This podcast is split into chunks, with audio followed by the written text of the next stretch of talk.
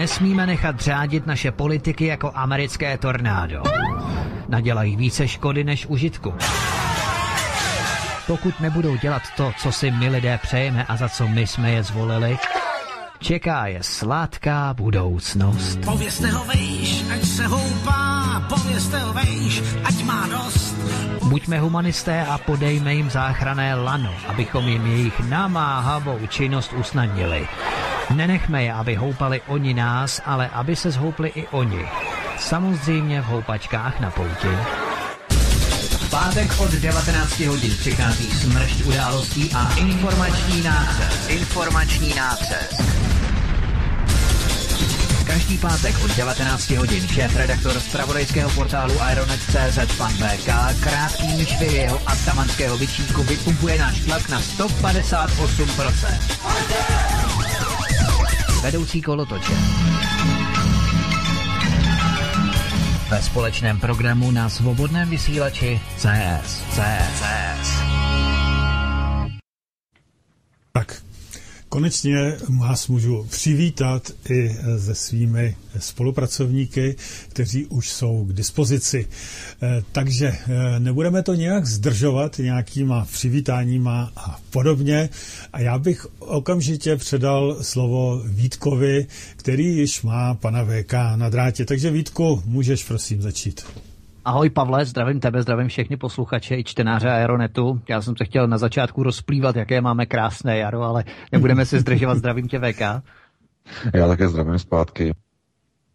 Tak a půjdeme, půjdeme hned na první téma, které je aktuální a které hýbe celou českou a nejenom tedy českou, ale speciálně českou mediální scénu. Nevím, jakým způsobem to třeba nám povíš vé ká, jak se to řeší třeba v amerických médiích.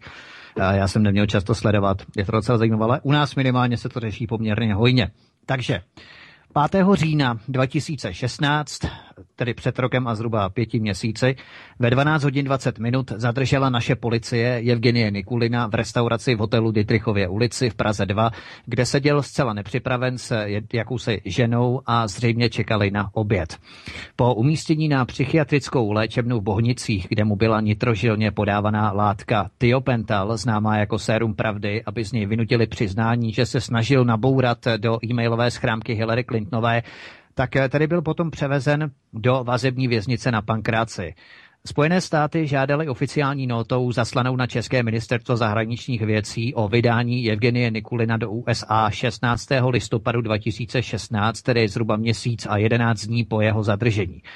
Uplynul zhruba rok a čtyři měsíce a letadlo Gulfstream pět odvezlo Jevgenije Nikulina z Prahy v noci z dvacátého devětého na třicátého března, ze čtvrtka na pátek minulý týden, hovořili jsme o tom v minulém pořadu, aniž by o tom věděl jeho advokát Martin Sadílek. Soukromý tryskáč Gulfstream pět čekal na pražském, pražském letišti Ruzyně celých šest dní předtím, za stojánku letadla bylo zaplaceno předem a posádka stroje byla ubytovaná v hotelu Holiday Inn Prague Airport. Je oprávněné podezření, že tajně Tajné převezení Jevgenije Nikulina bylo předem dohodnuté mezi Ministerstvem spravedlnosti a Ústavním soudem. Došlo během páteční noci k flagrantnímu porušení práva Jevgenije Nikulina na řádný, nestranný a nezaujatý soud, čímž došlo také k prolomení principu jinak oddělených pilířů moci výkonné a soudní. Proč ale Paul Ryan tak okatě a veřejně loboval za převoz Jevgenije Nikulina do Spojených států, když to evidentně bylo dohodnuté už před startem letounu Gulfstream pět v sobotu dvacátého čtvrtého března zhruba v jednu hodinu deset minut ráno našeho času, tedy v devatenáct hodin deset minut místního času ve Virginii. Hodně otázek, hodně odpovědí. Pojďme se v tom vé ká zkusit zorientovat a narýsovat nějakou souvislou časovou linii v rámci souhry, řekněme, policie, justice, ministerstva spravedlnosti a samotných Američanů. Je to možné z těch skutečností, které známe, nějak jasně rozplést, rozklíčovat, jak to všechno bylo? No, ta časová linie začíná už, dá se říct, před začátkem amerických prezidentských voleb na podzim dva tisíce šestnáct, když se začalo ukazovat, že Donald Trump má v těch nesfalšovaných a skutečně poctivých průzkumech o několik procentů nebo o několik procentních bodů navrch nad Hillary Clinton. Tam začal první problém. Další problém přišel s takzvanou kauzou Pizzagate. Kauza Pizzagate právě má souvislost s uniklými e-maily z, z oné sociální služby Formspring, do které se právě uh, Jevgenij Nikulin měl údajně nabourat. A právě jedním z členů nebo z uživatelů služby Formspring byl i Paul Ryan. A Paul Ryan je manžel bývalé asistentky, nebo on není bývalý, on ještě stále manželem asistentky Hillary Clinton. Takže v podstatě jakoby napojení přímo na volební štáb Hillary Clintonové je tam vedená ta osa, že právě Jevgenij Nikulin využil vnitřní soukromou poštu pana Wienera a informace, které měly soustažnost k volební kampani demokratické strany a ke kampani Hillary Clinton, takže tyto informace předal potom někam dál, já nevím, ruským médiím, ruské tajné služby a tak dále pro nějaké údajné využití a zneužití proti Hillary Clinton a ve prospěch Donalda Trumpa a tak dále. Ta linka končí právě v těchto dnech u soudu v San Francisku, u federálního soudu. A my ještě, než se k tomu dostaneme, k tomu, co se děje vlastně teď v těchto hodinách v Americe, tak se musíme ještě pozastavit nad jednou zásadní věcí. A to je ta hlavní a klíčová. Česká republika byla zatažená nezodpovědným krokem české vlády a jmenovitě ministrem spravedlnosti Robertem Pelikánem do vnitropolitického boje ve Spojených státech mezi takzvaným americkým, nebo můžeme říkat americkými neokony, kteří dneska, nebo takzvanými neokonzervativci, kteří ovládají americký kongres a mezi Bílým domem, který je pod správou a řízením Donalda Trumpa. Mezi těmito dvěma mocenskými složkami ve Spojených státech zuří otevřená válka. Je to otevřená občanská válka, při které se zatím ještě nestřílí. Zdůrazňuji zatím. Zatím ještě nebyly vytaženy zbraně. Nicméně k tomu, k čemu se odhodlala česká vláda, ministr spravedlnosti zatahuje Českou republiku přímo do občanské války ve Spojených státech. Na politické úrovni, zdůrazňuji. Zatím na politické úrovni, i když už, už i v amerických ulicích vidíme střety mezi lidmi, kteří podporují Donalda Trumpa, kteří naopak vystupují proti Donaldu Trumpovi. To znamená, to je jakýsi začátek nebo eh, jakési informační pole pro rozdmíchání občanské války ve Spojených státech, která povede k rozpadu Spojených států amerických, což je cílem globalistů. Ale do toho teď nebudeme zabíhat. Nicméně tohle to pouze ukazuje na to, že Správu věcí veřejných po posledních volbách v České republice převzali znovu diletanti a amatéři. Tohleto totiž se může přetavit a překrystalizovat do takové pozice, že ne, že vydání Jevgenije Nikulina nabourá nebo nalomí vztahy Prahy nebo České republiky s Moskvou. Ty už jsou nabourané a nalomené, tak jako tak tam už na nich nelze skoro ani nic zkazit.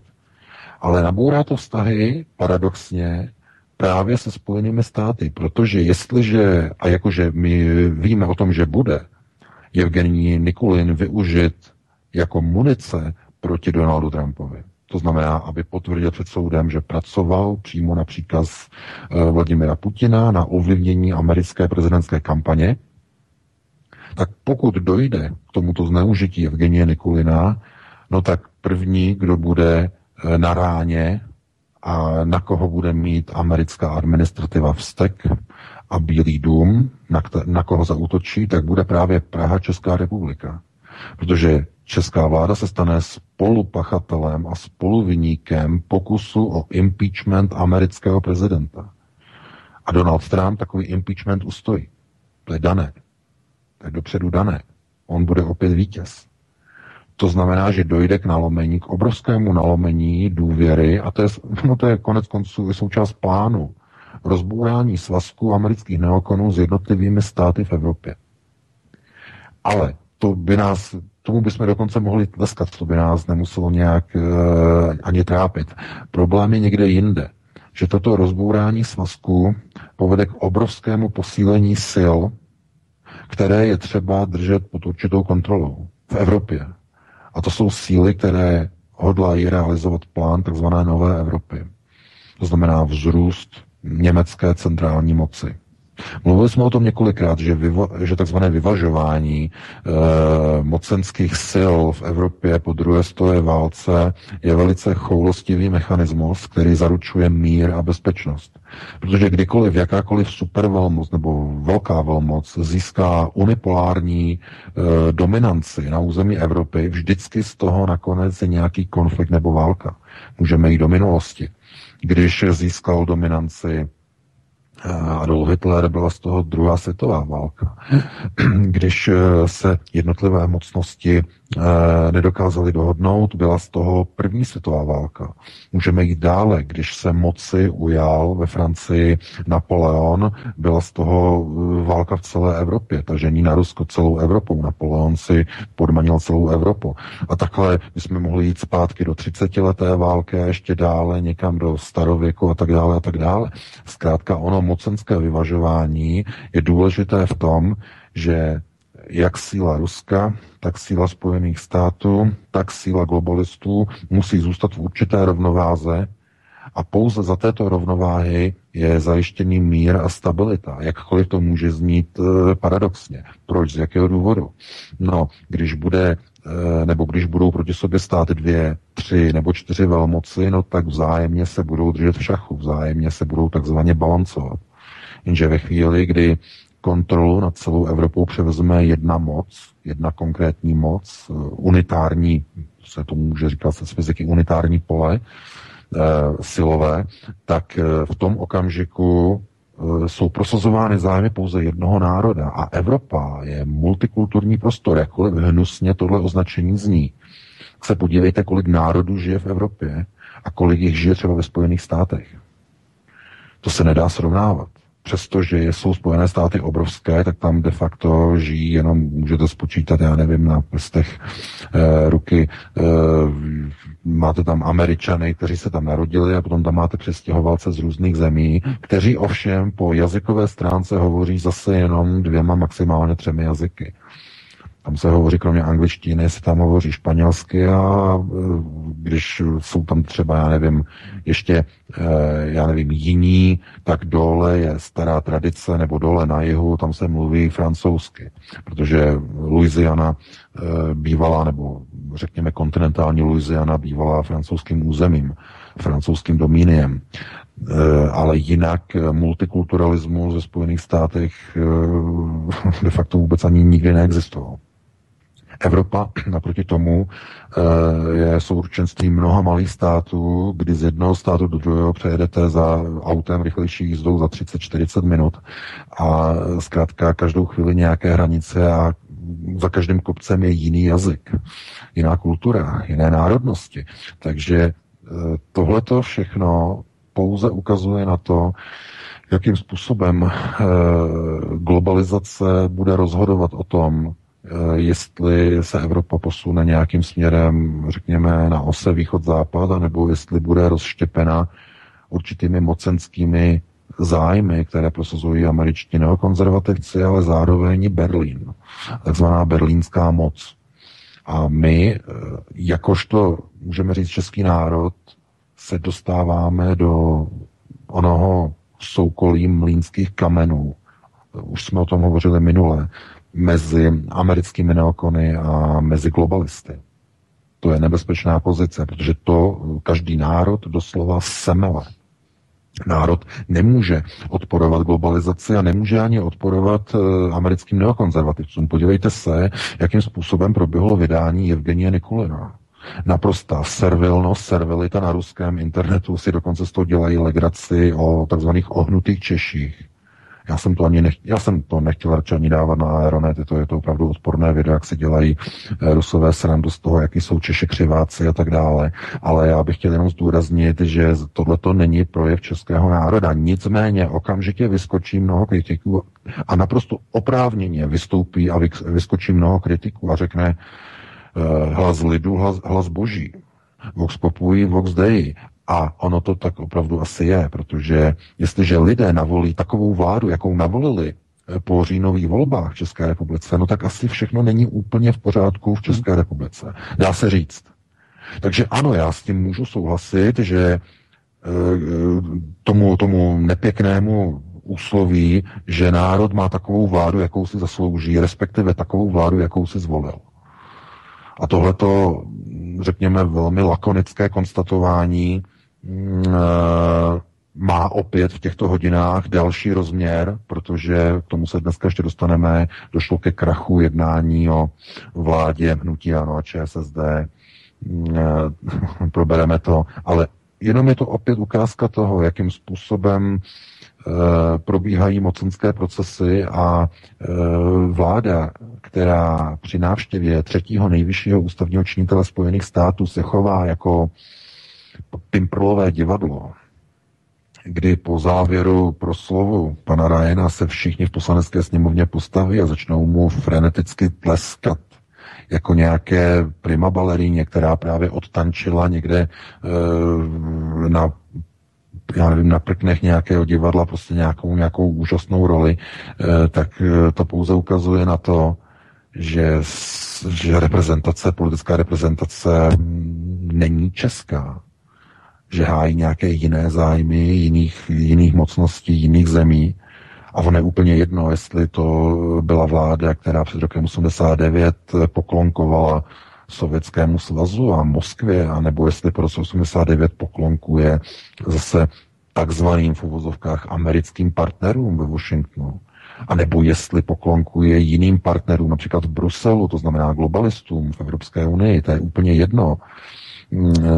Výsledkem je, že národní teze, nebo takto vedený národ, takto slabými řídícími elitami se dostane mezi, dříve či později mezi mlýnské kameny neokonzervativců, amerických neokonzervativců, systému Pax Americana, tedy globalizovaného světa podle amerického systému řízení, a nebo se dostane do soukolí, do protilehlé strany, to znamená takzvaných euro, nebo euroazijských globalistů, znamená propojení Evropy a Asie do jednoho mocenského konglomerátu, kde hlavní slovo by opět měli nejvyšší řídící procesy, to znamená takzvaný nejvyšší chazariát, ale na té viditelné úrovni pro řekněme voliče, pro plebs, by to byla tři mocenská dominia, Evropa, e, Rusko a Asie. Rusko by bylo jako samostatné. To je mimochodem role, kterou prosazuje Vladimir Putin, ale do toho teď nebudeme zabíhat. Takže e, kde zůstanou potom národní teze a ochrana národních zájmů? No, ta zůstane potom rozdrcená mezi těmito dvěma mlýnskými kameny. A už se nevzpamatuje. A e, takže to, co, v čem je nebezpečná kauza Jevgenije Nikulina, to není třeba on sám samotný uh, Jevgenij Nikulin. To je pouze ukázka toho, co se stane, když uh, se stane jakýkoliv člověk nebo jakýkoliv lidský osud se stane předmětem politického kšeftu a politické objednávky, kdy vláda jedné země prodá občana země úplně jiné a předá občana do třetí země. Jako kšeft, jako, jako ukázku e, na, e, naprosté loajality a servility. Protože o ničem jiném se nehovořilo. Mluvilo se o tom, že je třeba posílit takzvané transatlantické vazby. A jakým signálem to potvrdit? No nejlépe nějakým servilním ústupkem, nějakou servilní službičkou, jako je například předání nějakého údajného ruského agenta, který trpí psychickými problémy, k tomu se hned za chvíli dostaneme, a který prý údajně měl ovlivnit skrze svůj hackerskou činnost výsledek amerických prezidentských voleb. Ale abych tohleto jenom shrnul a ukončil, tady ten vstup, nebo tady to první téma, tak chci říct, že nikde jsem nezaregistroval, že by česká vláda, nebo že by jmenovitě ministr spravedlnosti Robert Pelikán, že by měl někde nějaký mandát k tomu, aby vydal trestnímu stíhání a do Spojených států občana třetí země ve chvíli, kdy tento občan ještě v této minutě, v této chvíli stále žádá o udělení politického azylu v České republice. Jevgenij Nikulin je stále vedený jako žadatel o azyl v České republice v této chvíli a ještě stále po, takzvaně požívá mezinárodní ochranu žadatelů o azyl. To je charta, mezinárodní charta ochrany žadatelů o azyl. To je ta charta, o které se hovoří ve vztahu k nelegálním uprchlíkům. Proto ani jeden z nelegálních uprchlíků z Libye, ze Sýrie, z Pákistánu nebyl a nebude nikdy vrácen do své domovské země, dokud není ukončeno jeho azylové řízení. Vidíte, nikoho nepošlou domů, dokud není ukončeno jejich azylové řízení. Ale pokud jde o ruského občana, tak civilizovaná země ve středu Evropy a její vláda nemá problém porušit uh, azylovou chartu a v době běžícího azylového řízení předat člověka, navíc ještě člověka uh, ze země, uh, který, ke které má jakoby česká vláda jakoby nepřátelské postavení, tak vydat takového člověka do Spojených států, kde mu dokonce hrozí nějakých, já nevím, třicet let. Oni mluví třicet let, ale já jsem četl Washington Post, teď zrovna, ne? Že padesát čtyři roků. Hmm. Protože ve Spojených státech, to zase, víte, čeští novináři, to je jedna z dezinformace za druhou. Oni si neuvědomují, že anglosaský trestní systém funguje jinak než evropský nebo jmenovitě český. V anglosaském trestním právu se tresty sčítají. Jo, tresty se sčítají. Zatímco v České republice, když jdete k soudu a jste velký lump a velký zločinec a spáchal jste dvacet osm trestných činů, tak jdete, jdete, jste odsouzen a jdete, jdete si sednout pouze za ten trest, za který dostanete nejvyšší sazbu. Uh-huh. To je ten rozdíl. To znamená, v České republice se soudy, se tresty nesčítají. To znamená, že když někdo, já nevím, recidivista a e, má trestný čin, já nevím, několikanásobné krádeže, vloupání, přepadení, znásilnění, e, omezování osobní svobody, já nevím, všechno, co byste si jako dali na seznam pod sebe, a za každý ten trestný čin je někde od tří do osmi let, tak takovej, takový kvítko, takový vejlupek, potom, kdyby se mu to sečetlo, tak by si šel sednout do vězení na čtyřicet osm roku. Nebo na padesát šest, nebo na šedesát roků. Ale takhle to nefunguje v českém právu. V českém právu si jde z těch vyjmenovaných trestných činů sednout jenom za ten, za který dostane nejvyšší trest. No, jenže ve Spojených státech ne. Tam se všechno sčítá. Každý jednotlivý trest se sčítá. To znamená, vy tam uděláte dva nebo tři drobné přestupky, já nevím, třeba máte nezaplacené pokuty za parkování, e, potom tam třeba, já nevím, máte, e, já nevím, držení, já nevím, omamných látek, že jste našli u vás třeba, já nevím, nějakého jointa, jo, s tímhletím, s marihuanou, a máte tam třeba ještě něco třetího, já nevím, třeba jste ne, ne, nezaplatil jste třeba alimenty, máte dítě, nezaplatil jste třeba za dva nebo za tři měsíce alimenty. A teď přijdete k soudu a soudce vám to sečte. A za ten první čin tam je, já nevím, dvanáct měsíců, za ten druhý tři roky a za ten třetí až pět let. No a najednou koukáte, že si jdete sednou na šest nebo na sedm roků. Za tři celkem jako úplně banální záležitosti. Nebo někdo třeba řekne, že když někdo neplatí výživné, že to není banalita, já s tím souhlasím, ale, ale ve srovnání třeba s českým právem je to, skuteč, je to skutečně banalita. Ale tam ne. Americe, tam se to sčítá všechno. Takže ano, Nikulin může jít až nějak na padesát čtyři roku. Já jsem tam četl dokonce, že by mu mohlo vyjít i do životí, pokud by se ukázalo, že jeho informace vedly k, k ublížení na, na zdraví s trvalými následky. Znamená to, že on někde zhacknul nebo nahackoval nějaké informace, takže například vedly k, k něčemu, že třeba zničil někde nějaké manželství, protože něco se provalilo ven a daná osoba si například sáhla na život a pokusila se o sebevraždu a, a poškodila se. Jo, takhle to tam bylo vysvětlované v tom článku. Takže v takovém případě, kdyby se takový, taková kauza, kdyby se našla, že díky jeho, nebo kvůli jeho hacknutí e-mailů, které byly potom zveřejněny na Wikileaks, že došlo například k nějakému zdravotnímu problému u někoho, kdo si z těch zveřejněných informací kvůli ostudě sáhl na život, no tak v takovém případě by mu dokonce hrozilo až do životí.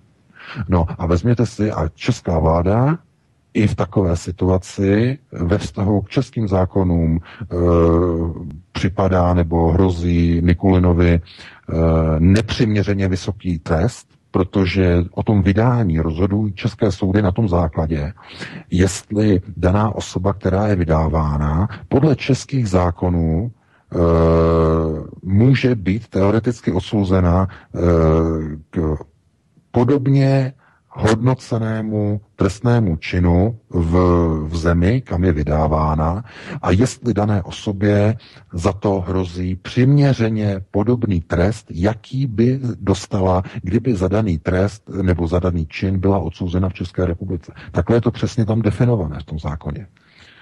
No ale tady to vůbec k tomu takhle nedošlo. Protože za to, že se někdo vloupá někomu do počítače v České republice, dostanete, to jsem se díval, maximálně nějak asi tři roky. A tam ještě by musela být vyčíslená škoda. To je nedovolený přístup do elektronického systému, tam to jsou ty nové paragrafy. Ale, a přitom ve Spojených státech on může dostat až do životí.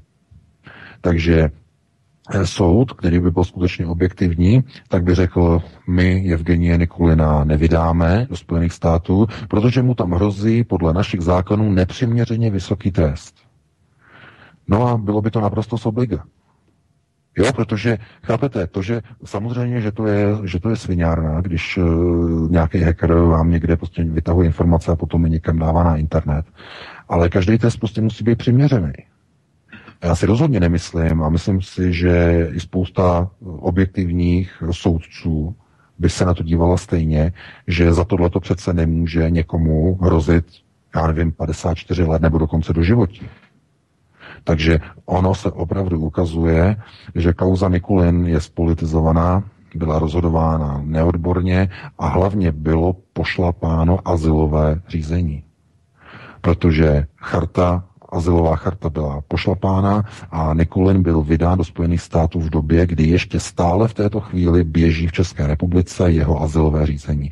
To je naprostý skandál, já k tomu nemám slov. A sami, sami si jenom udělejte takovou představu, jak byste se cítili, kdybyste byli na místě Jevgenija Nikulina.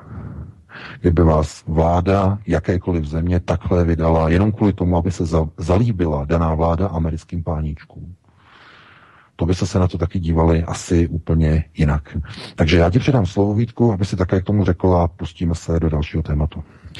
Já bych ještě možná V K u tohoto tématu zůstal, protože ty si tady načetl i docela zajímavou vrstvu toho příběhu, kterým by, kterou by mohl být i psychologický profil a Jevgenije Nikulina. Na to myslím, že bude čas v příští hodině, kdy rozebereme právě i, jestli vůbec byl schopný Jevgenij Nikulin z toho, co jsem si o něm pozjišťoval za informace, jakým způsobem se prezentoval, profiloval, nejenom tedy na ruských webech a sítích, jako je třeba Instagram, anebo třeba i na ruskojazyčných webech, ale já bych se teď věnoval v závěru dnešní hodiny, prvního, prvního vstupu, prvního vysílání, první hodiny, tak bych se věnoval ještě další linii příběhu, protože podle jiné linie příběhu, která se odehrávala v České republice, významnou roli tu sehrála osoba jménem Stanislav Mečel, který usiloval o to, aby Jevgenij Nikulin nebyl vydán ani do Spojených států, ani do Ruska, po případě, když už, tak do právě Ruské federace, protože tady měly figurovat celkem tři osoby. Nepočítám tedy Stanislava Mečla, ale měly tady figurovat celkem tři osoby. Zadavatelkou té služby měla být jistá paní s gruzínským občanstvím jménem Asmat Šanava, narozená v dubnu devatenáct set padesát devět z ulice Kolma v Karlových Varech, která v Karlových Varech devátého března dva tisíce založila a vlastní restauraci Pirosmany, gruzínský restaurant S R O. A paní Asmat Šanava měla mít zakázku, měla přijmout, dostat, obdržet zakázku z Moskvy, aby sehnala advokáta pro Jevgenije Nikulina. A za tím účelem se měla Asmat Šanava spojit s vlivným advokátem Stanislavem Mečlem, který má blízko právě k ministru spravedlnosti v demisi Robertu Pelikánovi z hnutí ANO. Druhou osobou, kromě paní Asmat Šanava z Gruzie v Karlových Varech, je osoba jménem Raul Sorosa Arata, což je venezuelský novinář, který dlouhodobě působí v České republice. A tento Venezuelán, Ra- Raul Sorosa Arata a gruzínka Asmat Šanava a třetí osoba, jistý Maročan Khalid S., si objednali službu právě u toho Stanislava Mečla, vlivného advokáta, aby zastupoval Jevgenije Nikulina.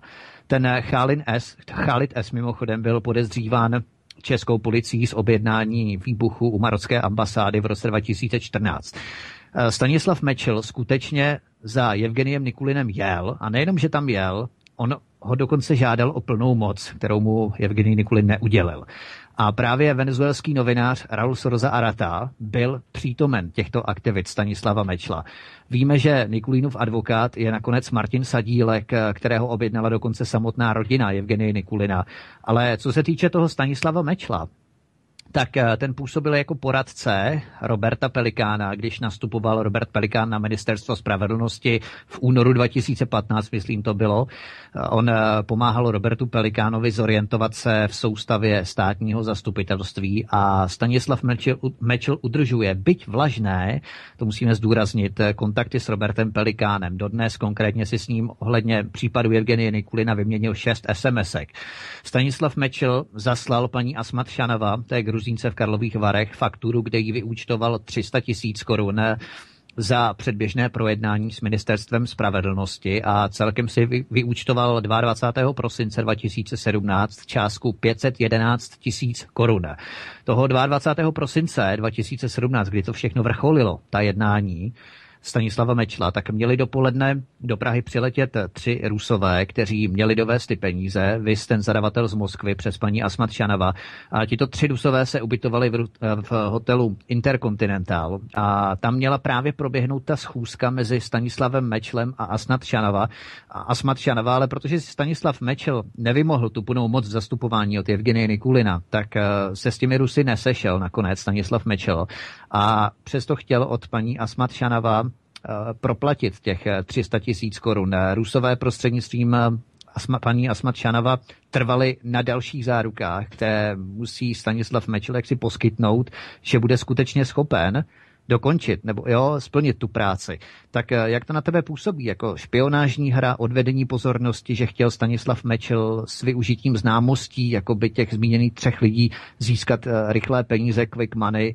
I když byl Nikulínův advokát Martin Sadílek, tak to brutálně obehrán, nebo respektive obelstěn, že se o tom nedozvěděl, že toho Nikulina převezli do Spojených států. Jak to na tebe, jak to na tebe působí, V K? Ano, pokud teda tam lítají takovéhle částky, jaké si uváděl, tak mi to spíš, spíš připadá jako hyenismus, to minimálně, ale těžko jenom se nějakým způsobem, pokud do toho nejsou třeba zahrnuté některé, řekněme, další oblasti, o které bychom se mohli opřít, tak těžko můžeme takhle soudit přímo z fleku a říct, jestli to bylo motivováno čistě jenom finančním ziskem, anebo jestli opravdu tam byl někde nějaký původní zájem ovlivnit nějaký výsledek možného vydání nebo nevydání. Není, není asi možné do toho nějak úplně vidět, pokud nebudou nějaké další informace, ale já si myslím, že tady by museli, obrazně řečeno, lidé, kteří pracovali na, řekněme, na straně Jevgenije Nikulina, to by museli přetlačit mnohem více na peněženku, aby dokázali ten výsledek zvrátit. Protože ty tlaky, které byly z amerického velvyslanectví na vydání Nikulina od konce roku dva tisíce šestnáct, byly tak enormní, hmm. že kdyby někdo přišel a nabídl by třeba deset milionů na stůl, ani to by nepomohlo. Protože oni chtějí Jevgenije Nikulina použít na impeachment Donalda Trumpa. Hmm. Proto je tak důležité. Proto, prosím vás pěkně, všichni, kdo posloucháte, proto pro něho poslali šest dní předem soukromý tryskáč. Tohle to se dělá pouze v případě takzvaných, oni tomu říkají high profile assets. To znamená přesunu určitých věcí velmi vysoké hodnoty, jako je Usama bin Laden, já nevím, Bill Gates, prostě celebrity, ať už pozitivního charakteru nebo negativního. Prostě ty největší ryby, pro ty se posílají soukromá tisková letadla, protože víte, jak vypadá jinak vydávání v takzvaný rendition process, to znamená proces vydávání, ten probíhá jinak. ten probíhá v normálních uh, klasických letadlech, linkových letadlech. To znamená, přijdou dva důstojníci F B I, odvedou si člověka, sedí s ním v letadle a letí s ním do Spojených států. Normální linkovou třídou. Jo? A tohleto, že někdo, že pošle ministerstvo spravedlnosti speciální Black Op, protože to letadlo bylo používáno i C I A v roce dva tisíce dva až dva tisíce sedm, tak pokud někdo pošle speciální tryskáč pro jakéhosi třicetiletého mladíka, který má navíc ještě psychické problémy a léčí se a bere Lexapro a Zoloft a další léky proti depresím a e, proti, já nevím, nějakým, nějakým prostě psychickým problémům, tak e, jaké nebezpečí představuje takový člověk? To asi nebude terorista, kvůli kterému by muselo být přistaveno speciální tryskové letadlo, které by na něho čekalo šest dnů v Praze. A e, pilotům, dvěma pilotům by kvůli tomu zaplatili týdenní pobyt v hotelu. Takže ne. To je e, Nikulin e, vůbec nebyl převezen do Spojených států kvůli nějaké sociální síti Formspring anebo LinkedIn. Vůbec ne. Oni ho chtějí použít jako munici pro impeachment Donalda Trumpa. Respektive pro dva modely, pro dva modelové scénáře. Za prvé, v prvním kroku oni budou chtít, aby se přiznal, že pracoval přímo na zakázku Kremlu. Že hackoval a nabourával sociální sítě a jmenovitě e-maily přímo na zakázku Vladimira Putina. Tohleto oni od něho chtějí, aby tohleto řekl u amerického soudu.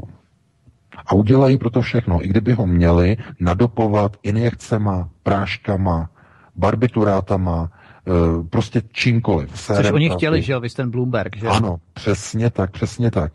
Takže to je úplně, úplně, oni udělají proto všechno.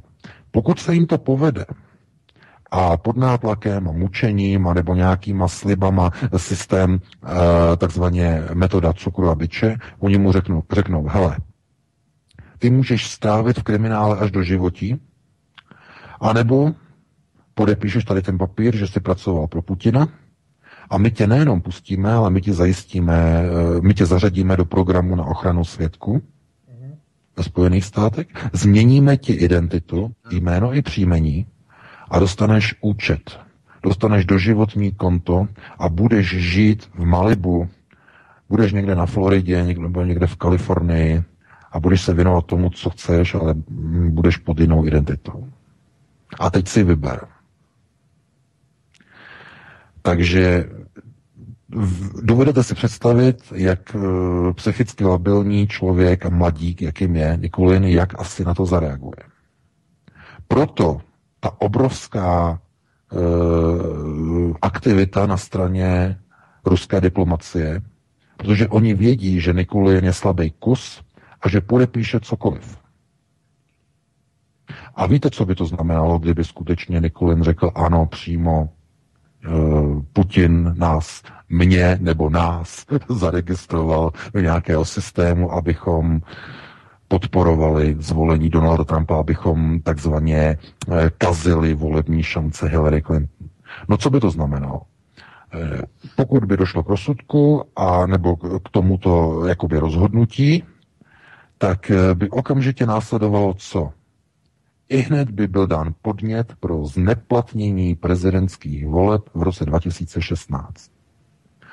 A to zneplatnění by zřejmě prošlo, to je jasné, protože pokud by bylo takto potvrzeno soudním rozhodnutím, protože rozhodnutí federálního soudu by nešlo nikdy zpochybnit, no tak by musel kongres, protože to je, to je v autorizaci amerického kongresu, který by to udělal asi z největší radosti, by musel zneplatnit výsledek amerických voleb prezidentských na podzim dva tisíce šestnáct, no a to by byl druhý krok. A teď třetí krok. Jaký by následoval? No, buď by to byly tedy předčasné prezidentské volby, do konání těchto předčasných voleb by vládnul uh, zase otázka. Viceprezident. Jsi Mike Pence. Jo, jo, jako, jako Mike Pence, jenže i Mike Pence by byl automaticky zneplatněn, protože byl zvolen spolu s Donaldem Trumpem neoprávněně.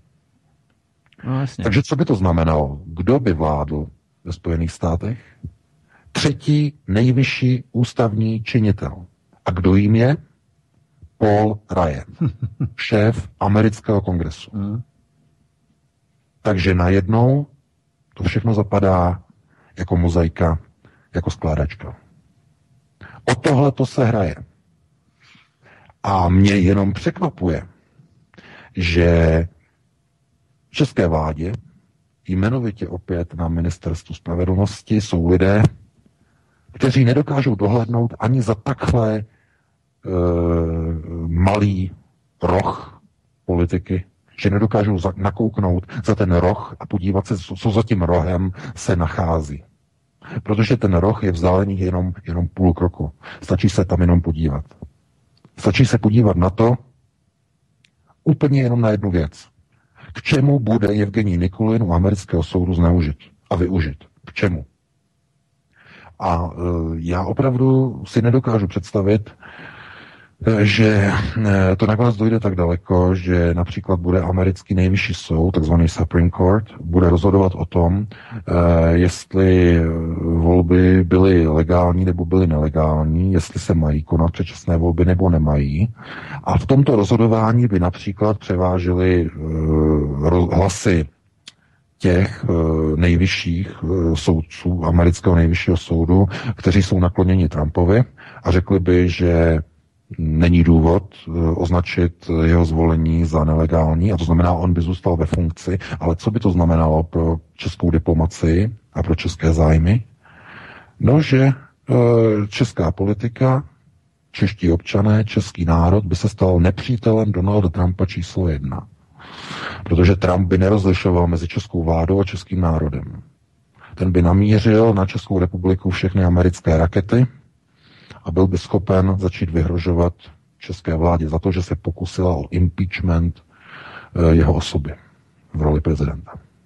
A víte, že Donald Trump je velmi horká hlava. Co on dokáže teď dělat proti Číně? On teď rozpoutal jistě, víte, obchodní válku s Čínou. Jo, jo, teď jasně celá, tak. To, to, je, to je skutečně, to je, to je jenom lehký odvar toho, mm. čeho on je schopen. Mm. A mě jenom překvapuje, že si myslí, že uh, vy si pustíte českou televizi a tam se hovoří o tom, že je potřeba posílit vztahy, transatlantické vztahy. No pro boha, vydání Nikulina proti Donaldu Trumpovi do Spojených států může ty transatlantické vztahy úplně zničit a zlikvidovat takovým způsobem, že si to pražská kavárna za rámeček nedá. Naprosto paradoxně. Oni to ještě, oni to, ne, oni to nechápou, oni nerozumí k tomu, tomu, že oni nevydali Jevgenije Nikulina kvůli nějakým e-mailům do Spojených států, ale oni dodali Paulu Ryanovi munici a baráž proti jeho nadřízenému, proti Donaldu Trumpovi. To je to hlavní. Proto pro něho nechal Ryan poslat tryskové letadlo. To je, to, to je, to je ten důvod. Proto nenechal eh, Nikulina převést do Spojených států jenom nějakou, já nevím, klasickou eh, pravidelnou leteckou linkou. Že by vy, vyslal za ním dva agenty F B I a oni by ho odvezli eh, normální linkou eh, do Spojených států. Ne, ne, ne. Museli tryskový letadlo pro něho poslat a šest dní na něho čekali a všechno připravili. A dokonce Ryan musel kvůli tomu přijet do Prahy a musel meldovat jako nejvyšší pohlavár, třetí nejvyšší, musel jít do poslanecké sněmovny a meldovat uh, českým poslancům, jak je důležité posilovat transatlantické vazby, a potom se všichni postavili a s výjimkou několika poslanců mu všichni tleskali a plácali freneticky způsobem, že to bylo na zvracení, a na ruských sociálních sítích si to dělají srandu a ukazují na uh, bezobratlost a uh, křivopáteřnost Čechů. Kdyby to bylo aspoň jako českých poslanců. Jenže víte, ono se dává rovnítko, že politici reprezentují národ. To znamená Češi, Ameri- jako se říká Američani, a mělo by se říkat američtí politici, jo? Že Američani jsou zlí a to není pravda, ale američtí politici a reprezentace, ale prostě zkrátka tohleto, mezi to se dává rovnítko. No a to také není zrovna příjemné. Chápete? Takže pokud někdo se chce prezentovat jako národ, jako země, která ctí lidská práva, viz Václav Havel a jeho nekonečné blábolení o lidských právech, a ta samá země přitom pošlape azylovou chartu a vydá v době azylového řízení, které není ukončené, vydá azylanta, žadatele o azyl k trestnímu stíhání do Spojených států, kde mu hrozí dokonce doživotí, no tak to je prostě, to je patos. To je patetické, to je něco neuvěřitelného. K tomu prostě, to je licoměrnost.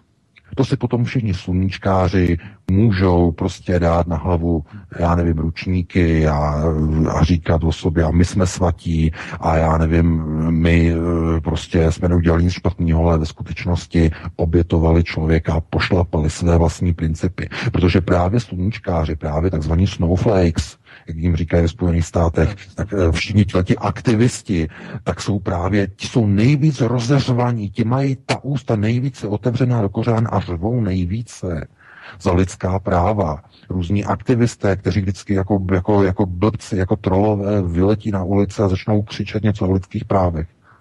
No a když v přímém přenosu ministr spravedlnosti ta lidská práva pošlapé, dokonce v mezinárodně uznávaném a e, respektovaném azylovém řízení, tak všichni mlčí.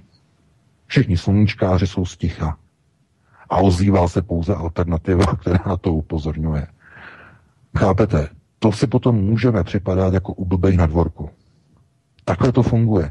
Ale je třeba znovu zopakovat, že je třeba se zamyslet nad tím tvrzením, že každý národ má takovou vládu, jakou si zaslouží. Každý národ má takovou vládu, jakou si zvolí. A my se k tomu dostaneme v další hodině, budeme mluvit o tom, k čemu došlo e, při vyjednávání o koalici mezi hnutím ANO a ČSSD, o tom, co z toho vyplývá, jaké jsou další varianty a možnosti, dostaneme se na další a další témata, takže já bych ti předal slovo, Vítku, a zřejmě bychom si dali přestávku. Určitě, já to zase elegantně přehraju na Pavla. Pavle, dáme si písničky. Můžeme se dát, bude jedna nebo dvě? Tak. Dáme jednu, protože jsme byli tak, delší na začátku. No. Ano, výborně, tak jo, takže já tam dávám jednu ruskou písničku i s videem. Svobodný vysílačce, svobodný vysílačce, rádio české alter, rádio české alter, alter. Hezký dobrý večer, vážení posluchači. Vítáme vás v druhé polovině dnešního pátečního vysílání s šéfredaktorem zpravodajského portálu Aeronet tečka cé zet panem bé ká, kde rozebíráme vnitrostátní i zahraniční, nebo řekněme události, které mají i vnitrostátní i mezinárodní přesah do geopolitiky. Já jenom ověřím si spojení bé ká v situ. Ha? Ano, jsem tu, jsem. Já, já myslím, že ještě ne. Dobrý. Jo, skvělý, skvělý. Tak... Podíváme se ještě, než se podíváme tedy na kolaps bilaterálních dvoustranných jednání strany ČSSD s hnutím ANO, která zkrachovala na nepřiměřených požadavcích podle Vojtěcha Filipa, předsedy K D, předsedy K S Č M, ohledně toho, že ČSSD požadovalo ministerstvo financí i ministerstvo vnitra. A oni hodně pasou po vnitru, po vnitru v rámci Milana Chovance a tak dále. Na to se dostaneme později, ale já bych se ještě věnoval přece jenom Jevgeniji Nikulovi trochu, Jevgeniji Nikulinu trochu z jiného pohledu nebo perspektivy, a to jeho psychologický profil, protože kdo byl vlastně Jevgenij Nikulin? Opravdu byl tak dobrý hacker, jak o něm Američané svorně tvrdí v rozhovoru, protože v rozhovoru pro jeden ruskojazyčný server byl Jevgenij Nikulin prezentován jako úspěšný podnikatel, do jehož portfolia patří stavební firma a autoservis a společnost prodávající luxusní hodinky. On vlastnil řadu luxusních vozů, jako Bentley, Mercedes-Benz nebo Lamborghini. A na Instagramu měl Jevgenij Nikulin množství fotek, kde pozoval před svými superdrahými vozidly. A na jedné z fotek třeba ukazuje obrovskou televizi za osm tisíc dolarů a na, na sledování, on tvrdí, že na sledování prý nemá čas, ale když už si ho najde, má rád dobrý obraz, takový ten uh, ruský humor. Jevgenije Nikulina Američané viní z hacknutí, jak jsme tady probírali minulou hodinu, z hacknutí stránek amerických demokratů, e-mailů Hillary Clintonové, LinkedInu, Dropboxu a nebo, fa- nebo Formspring. To všechno jsou stránky, o které se starají profesionální týmy odborníků. Najít tam nějakou mezeru skutečně v bezpečnosti, to už vyžaduje zatraceně velké znalosti pro jednotlivce.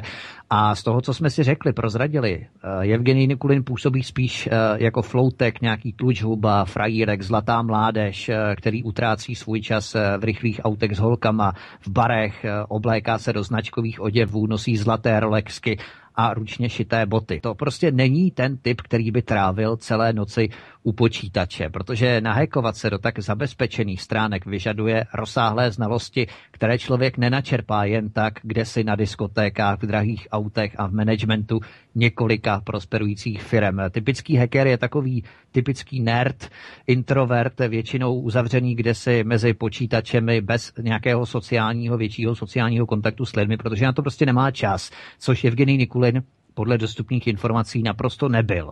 A ještě poslední věc, jak skrýt identitu, vlastní identitu, je v každé první lekci každé hackerské učebnice, aby člověk nebyl odhalen. A pokud by byl Jevgenij Nikulin tak dobrý, že by se dokázal nahekovat na takové zabezpečené stránky, tak skutečně by jako první protiopatření neskryl vlastní identitu. Třeba si zkoušel nějaký, já nevím, exploit, nějaký pro script kiddy nějaký, ale tohle lze maximálně aplikovat na nějaký nezajištěný server se špatným kódem, ale rozhodně ne na takovéto weby. Takže bé ká, co myslíš, i podle toho, co jsi ty zjišťoval, skutečně by Jevgenij Nikulin tohle dokázal? To je příliš mnoho rozporů vlastně v té nálezové zprávě ef bé í, na základě které byl vydaný zatykač v Kalifornii na podzim dva tisíce šestnáct na Jevgenije Nikulina. Tam se uvádí, že on byl identifikován na Skypeu, když hovořil s jiným hackerem o tom, jakým způsobem se dokázal dostat na LinkedIn. A tento hacker byl zadržen jinde a jindy, byl předán do Spojených států a právě vypověděl americkým vyšetřovatelům, že hovořil s touto osobou, která vystupovala na Skypeu, pod, myslím pod zkratkou dex nula nula sedm, takže s ní hovořil o tom, jakým způsobem se nabourává do systému, a ta osoba, že mu řekla, že nabízí a má dispozici databázy, LinkedIn databázy jejich uživatelů, a jestli o ní nemá zájem. No, a oni zjišťovali právě to, peníze, peníze, peníze. Aha, aha. Takže tam není totiž uvedeno v, v tom zatykači ani v té nálezové zprávě, jakým způsobem on se k tím údajům dostal. Pouze to, že je chtěl zpeněžit, ale to nerovná se hacknutí. To je ten problém. On je mohl získat od někoho, jo, někoho a chtěl je zpeněžit, jako, jako, mladá, jako zlatá mládež. Mm. Takže on prostě uh, chtěl prostě zpeněžit něco, co prostě někde získal od někoho. A teď od koho? Otázka je od koho. Oni to neví, samozřejmě, že to neví, a on maximálně třeba řekne, že někde na nějakém fóru, uzavřeném fóru třeba to stáhnul, které je třeba soukromé, někde na Darknetu, tam, jich, tam, tam tady těch materiálů jsou tisíce, tak on jim nakonec to třeba povede k Toru, k síti Tor. A tam se nedá dopátrat vlastně prakticky skoro nic. Ale o to vůbec přece nejde. Jim nejde o LinkedIn, jim nejde o Formspring, jim nejde o, o nějaké hackování. Jim jde o to, aby to byl Rus. A ten Rus, aby byl postaven před americký soud. A ten Rus před tím americkým soudem, aby řekl, Vladimir Putin mě zaúkoloval, abych se naboural do e-mailů Hillary Clinton. To je jediné, o co jde. O nic jiného nikoho nezajímá. Oni mají úplně v paži, jestli LinkedIn přijde o databázi uživatelů, jako nedávno přišlo Yahoo v několika průlomech do jejich systému o e-maily stovek milionů uživatelů Yahoo, třikrát po sobě dokonce, a oni to tajili, teď je z toho skandál. Chápete, to jim je to úplně jedno.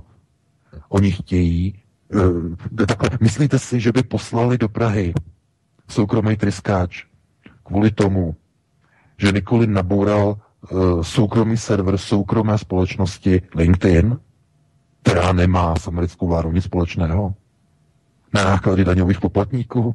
Hmm. To je přece nesmysl. Chápete? Jim, nebo pro ně, představuje Jevgenij Nikulin um, zbraň hromadného ničení, která má být použita proti Bílému domu a proti Donaldu Trumpovi. To je jediné, jediné použití, které plánují s Nikulinem, nic jiného je nezajímá. Protože kdyby je zajímal nějaký LinkedIn, kdyby je zajímalo nějaké zpeněžování služeb nebo to, že někdo někde prodává nějaké, nějaké hacknuté databáze, tak by to řešila obyčejná výkonná linka F B I velmi dlouho. Vůbec by to třeba ani nezajímalo, protože tak uniků probíhají, probíhají stovky každý rok. A vůbec by to nezajímalo. A kdyby náhodou ho odhalili, tak by to šlo standardní cestou, standardním postupem. A nejezdil by kvůli tomu do Prahy, do Poslanecké sněmovny, třetí nejvyšší ústavní činitel Spojených států amerických. A neintervenoval by šéf amerického kongresu za vydání tohoto třicetiletého mladíka. A neposílali by pro něho soukromý tryskáč. Jenom kvůli tomu, aby ho odsoudili za to, že někde se pokusil prodat databázy z údají uživatelů soukromé sociální sítě LinkedIn. Takhle jednoduše. Chápete? Takže na to vůbec ne. To nemá nic společného s tím, jestli je, je hacker par excellence, nebo je to nějaký nímant, to vůbec, jim, jim je to úplně jedno. Oni potřebovali nějakého Rusa, na kterého ukážou a řeknou, a on je hacker. A jim je jedno, jestli Nikulin je hacker, nebo jestli umí maximálně zapnout iPad a dívat se tam na nějaká drahá auta, to je jim úplně jedno. Jim stačí, že má ruské občanství, že mluví rusky, že evidentně prostě má nějaké problémy s nervama, protože takové lidi oni potřebujou. Oni potřebují, aby někoho mohli takzvaně onálepkovat, že prostě je, oni tomu říkají, že je socially unstable, sociálně společensky nestabilní. To je jejich oblíbený výrok. Takže vždycky oni to takhle říkají jo, o všech těch podporovatelích Donalda Trumpa, že jsou prostě sociálně nestabilní a, a, a C N N tohleto vysílala v roce dva tisíce šestnáct, prostě tam diskreditovali podporovatele volební kampaně Donalda Trumpa, mluvili o nich jako o sociálně nestabilních osobách. Jo. zatímco zatímco eh, pro Clintonovskou, pro Hillary Clinton bojůvku Antify, která tam zapalovala ulice, tak ji, naz, tak ji nazývali bojovníky prostě za lidská práva a takovéhle bláboli. Takže ne, ne, ne, vůbec ne. Jevgenij Nikulin je velká hra, jejímž cílem je sestřelení amerického prezidenta, zneplatnění výsledků amerických prezidentských voleb na podzim dva tisíce šestnáct. To je ten hlavní účel Jevgenije Nikulina, ke kterému má být použit. použit. Já jsem, nejsem přesvědčen o tom, že on je nějaký hacker a pokud někde něco prodával, tak to prodával způsobem, že nakoupil někde prostě za pár já nevím, někde něco, koupil na Darknetu nějakou, nějakou databázi, nebo někdo mu poslal nějaký kamarád, nějaký, nějaký hacknutý soubor a on potom to chtěl zpeněžit, aby si mohl koupit tu drahou televizi. Jo. takže, takže ne, to, tohleto, to nemá vůbec jako s hackingem nic společného, je to politická kauza. Když jsme u toho uh, hacknutí stránky a když jsme u těch social unstable, znamená sociálně společensky nestabilních jedinců, kteří volili Donalda Trumpa, tak když si vzpomeneme na amerického žurnalistu jménem Peta Hexeta, který oznámil v přímém přenosu během jednoho z programů Fox News, že americký finančník a miliardář George Soros může mít podíl na nepořádcích, které započaly ve Spojených státech po vítězství Donalda Trumpa v prezidentských volbách v roce dva tisíce šestnáct. A s touto informací přišel i informační portál Daily Beast během té televizní show Fox and Friends. ten novinář řekl, že právě Sereš a také jiné politické skupiny stojí za masovými nepořádky ve Spojených státech a chtějí zasít v zemi nepořádek. Oni nejsou pro američtí liberálové, on řekl, a jejich cílem je zasívat chaos po celé zemi, prohlásil žurnalista Pete Hexit. Takže to není náš výmysl, to znamená, že to jsou ti uh, stabilní, údajně tedy stabilní, kteří pokud nebyl výsledek nebo nedopadl výsledek voleb v souladu s jejich očekáváními, tak rozpoutali nepořádky koordinovaně ve všech amerických městech, tak to jsou tito stabilní jedinci. Ale vraťme se do České republiky a navažme na další téma. Neměl by v rámci tedy ještě, když plynule přejdeme tedy k těm bilaterálním jednáním mezi ČSSD a hnutím ANO, neměl by se Andrej Babiš koukat urychleně zbavit Roberta Pelikána, podle tebe, který by mohl být jakýmsi iniciátorem nějakého vnitrostanického puče v hnutí ANO, protože Robert Pelikán je, by jako šéf ANO, to si přiznejme, vyhovoval skvěle, protože on je proevropsky servilní, sklad, má kladný vztah k islámu, Češi jako národ ho štvou, co víc by si v Bruselu, Berlíně, Paříži a Washingtonu mohli přát. Takže když tedy se přesuneme i na ta bilaterální jednání, dvoustranná jednání mezi ČSSD, ano, i na půdorysu Roberta Pelikána, myslíš, že by nějakou takovouhle hru mohl rozehrávat? Uh, takhle, Robert Pelikán, Daniel Ťok a ještě jeden, si nemůžu vzpomenout na jeho jméno, je trojice politiků hnutí ANO, kteří jsou ostře proti jakékoliv spolupráce hnutí ANO uh, s S P D Tomia Okamury. No právě.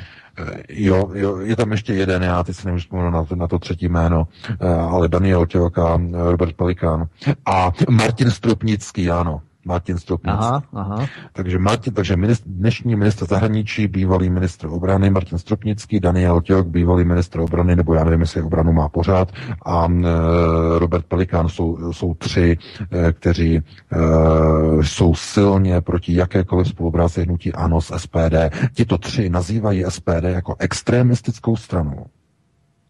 A protože tyhle ty tři mají poměrně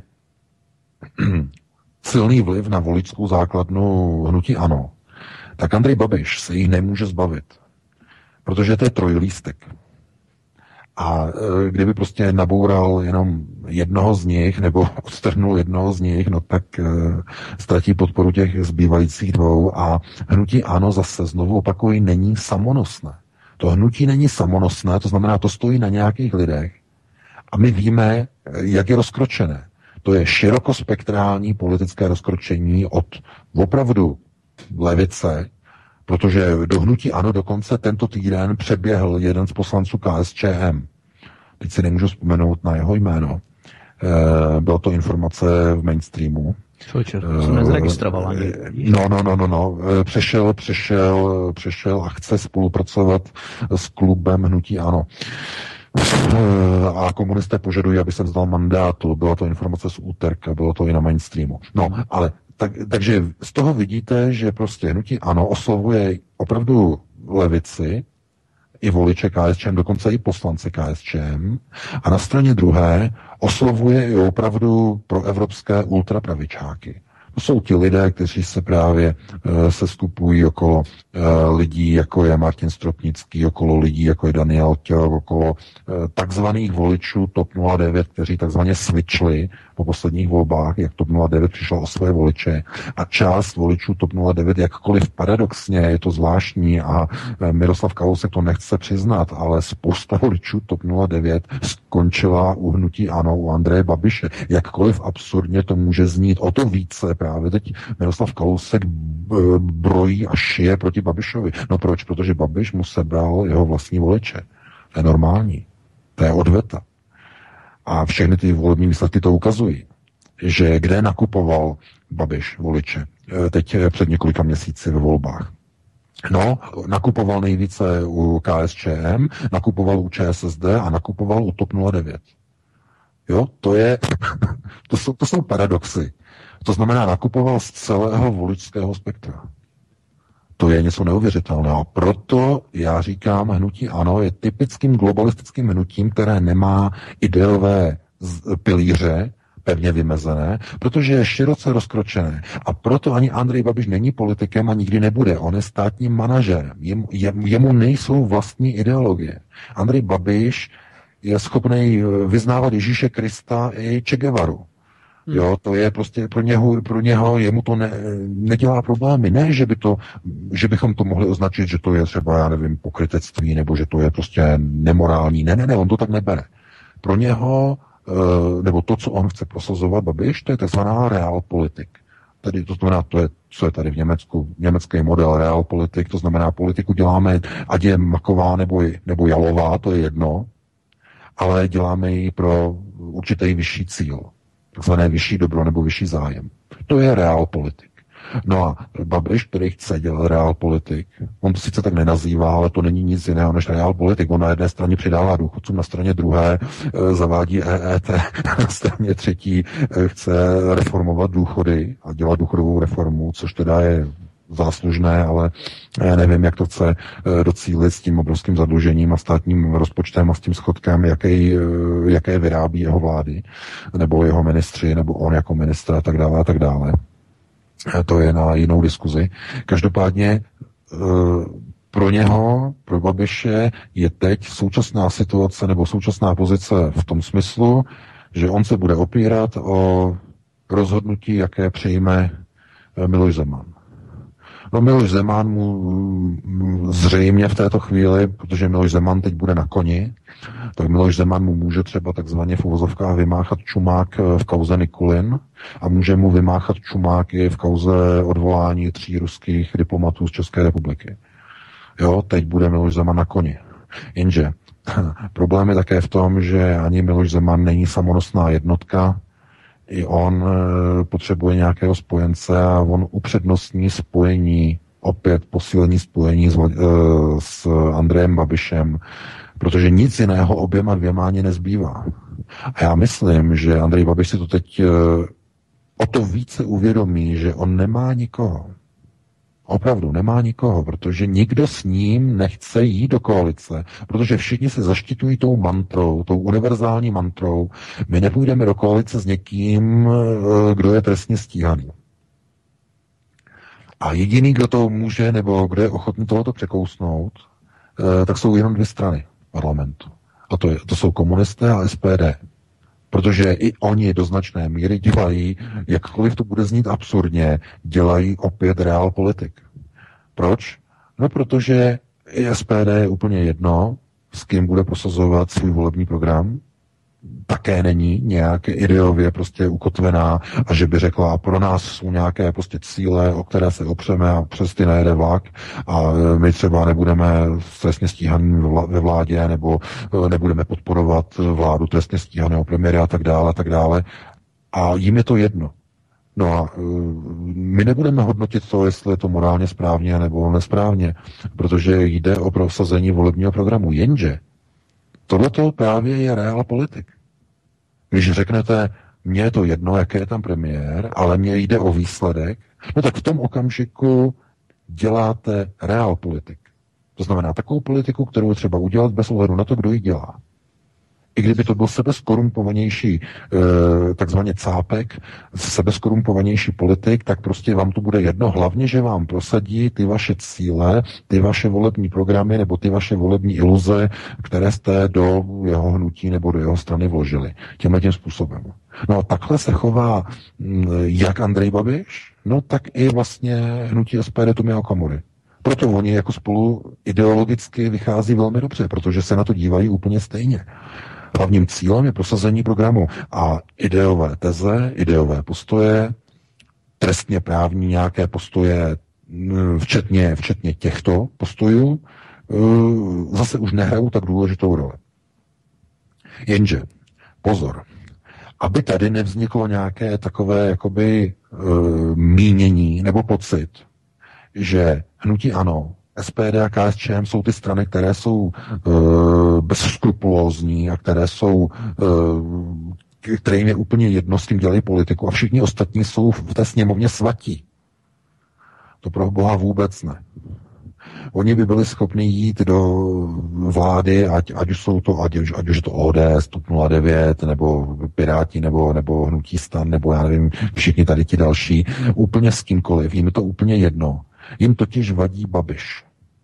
Babiš je ta hlavní úměrná jednotka, která rozbourává politický, ten tradiční, oni tomu říkají tradiční parlamentní politický systém České republice. No logicky, no, protože hnutí ANO není politická strana, je to hnutí a je řízená jako firma a řídí manažér, jeden z největších oligarchů, a řídí způsobem jako manažér a stát chce řídit jako manažér. Takže to je politický subjekt, který nemá s tradiční politickou stranou vůbec nic společného. A co se děje? No, světe div se, on vyhrál volby. A světe div se, po druhé, jak je vyhrál? S odstupem dvacet dva procent od druhého v pořadí.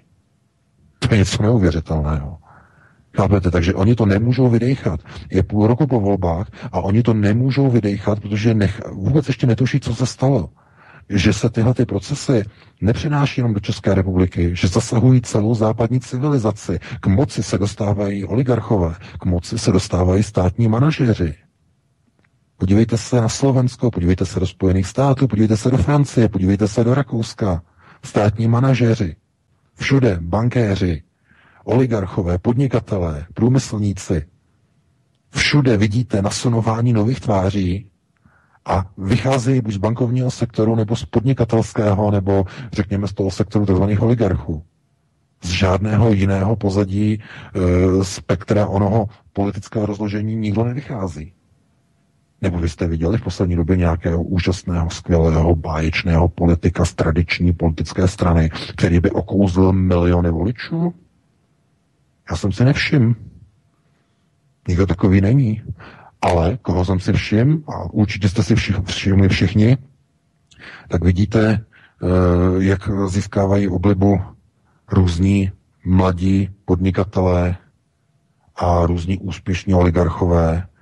Na Slovensku podnikatel pan Kiska, bývalý bankéř Rothschildovy banky, pan Macron ve Francii, bývalý bankéř eh, Sebastian Kurz v Rakousku, podnikatel Donald Trump, Petro Porošenko, Ukrajina, všechno podnikatelé, všechno průmyslníci. Chápete? A díváte se na to a posloucháte různé přednášky o procesech řízení, a, eh, ale když potom otevřete dveře a jdete ráno do práce, tak si těch, těch procesů si vůbec jako nevšimnete. Jako kdybyste to vnímali jenom někde na internetu. Ale to se děje okolo vás. To znamená, nový světový řád je pevně krůček po krůčku ukotvován v celé Evropě. Odstraňují se politické strany, tradiční politické strany, které se umenčují, zájem voličů od této strany padá do zapomnění a k moci se dostávají globalizované celky, jakási mnohobarevná hnutí. Co je to hnutí ANO? No to je duhové hnutí. Tam jsou levičáci, pravičáci, ze středu, umírnění, radikální, všichni. A co to je? No to je globalizace. Tak a, a kdo je Babiš? Oligarcha, prodává všude v celé Evropě a dělá globalizovaný biznis. A kdo je to? No No je to manažér, ale v jaké roli? Už ne v roli manažéra firmy, ale v roli manažéra státu. Státní manažér.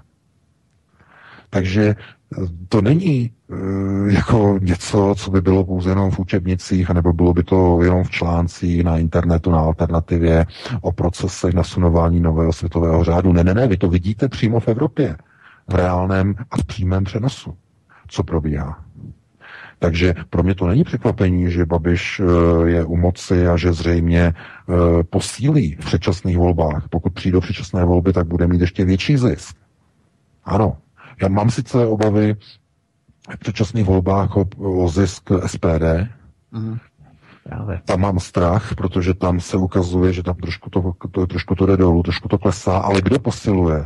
No další e, globalistické teze. Piráti posilují. Chápete? To znamená, že opět se vracíme k tomu, o čem mluvíme velmi dlouho, co je to globalizace? Je to objektivní proces. Proces, který je objektivní, je nezvratný, protože není podmíněný subjektivními zájmy. Je to jako, když vrhnete z věžáku nebo z mrakodrapu prostě dolů, já nevím, plechovku s pivem, tak ten objektivní proces spočívá v tom pádu té plechovky směrem dolů.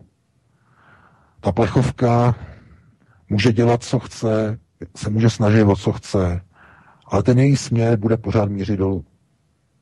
Ta plechovka nemá na svůj proces, pádový proces, znamená ten dlouhodobý proces, kdy míří dolů, nemá naprosto žádný vliv. Může se točit a bude se točit, bude se kroutit. Bude se různě rolovat a bude v tom vzduchu při tom pádu se překrucovat a snažit se změnit svoji pozici, dominanci, orientaci, jako v politice. Ale najednou zjistíte, když se na to podíváte z odstupu, že se nemění vůbec nic. Že setrvačnost a dlouhodobý proces pořád míří jedním směrem.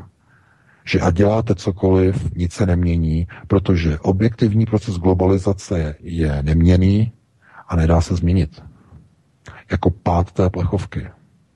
Ona se může pouze točit, ona se může pouze obracet, může rotovat, ale na ten výsledný vektor pohybu nemá žádný, žádný, žádný vliv.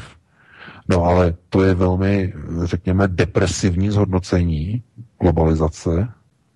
Ono to není úplně takhle do důsledku, protože kdybychom se dívali, co je na konci toho pádu té plechovky, tak to není vůbec nic příjemného. Jenže globalizace míří de facto ke stejnému rozhodnutí nebo ke stejnému dopadu a proto globalisté se snaží o rekonstrukci globalizačních procesů. To znamená menší výkonné celky, odchod od fosilních paliv, příklon k obnovitelným zdrojům, protože pokud to neudělají, tak globalizace narazí a roztříští se, protože se zhroutí civilizace. Dojdou zdroje, zhroutí se systém neustálého udržitelného růstu ekonomického a tak dále a tak dále. Takže oni, oni se snaží v podstatě skloubit odchod od fosilních paliv a příklon k obnovitelným zdrojům kvůli tomu, aby mohla být nastartována nová ekonomika. To samé jako a teď byla diskuze o tom, jakým způsobem fungují prostě kryptografické měny, jako bitcoiny, litecoiny a Monero a další. E, tak to je to samé. To je prostě uměle vytvořený produkt, který má točit peníze, který se má stát jakoby nov, novou směnnou jednotkou nebo novými směnnými jednotkami, které nebudou jakoby závislé vůbec na ničem. A tím má být vlastně vytvořena nová platební morálka, nebo řekněme úplně nový platební model, který otevře nové možnosti především v rámci takzvané digitální ekonomiky. No a digitální ekonomika, to je čtvrtá průmyslová revoluce a to stojí umělá inteligence a rozvoj technologií a e, rozvoje, řekněme, komunikací na kvantové bázi. Je to rozvoj e, mimo plate, nebo meziplanetárních letů.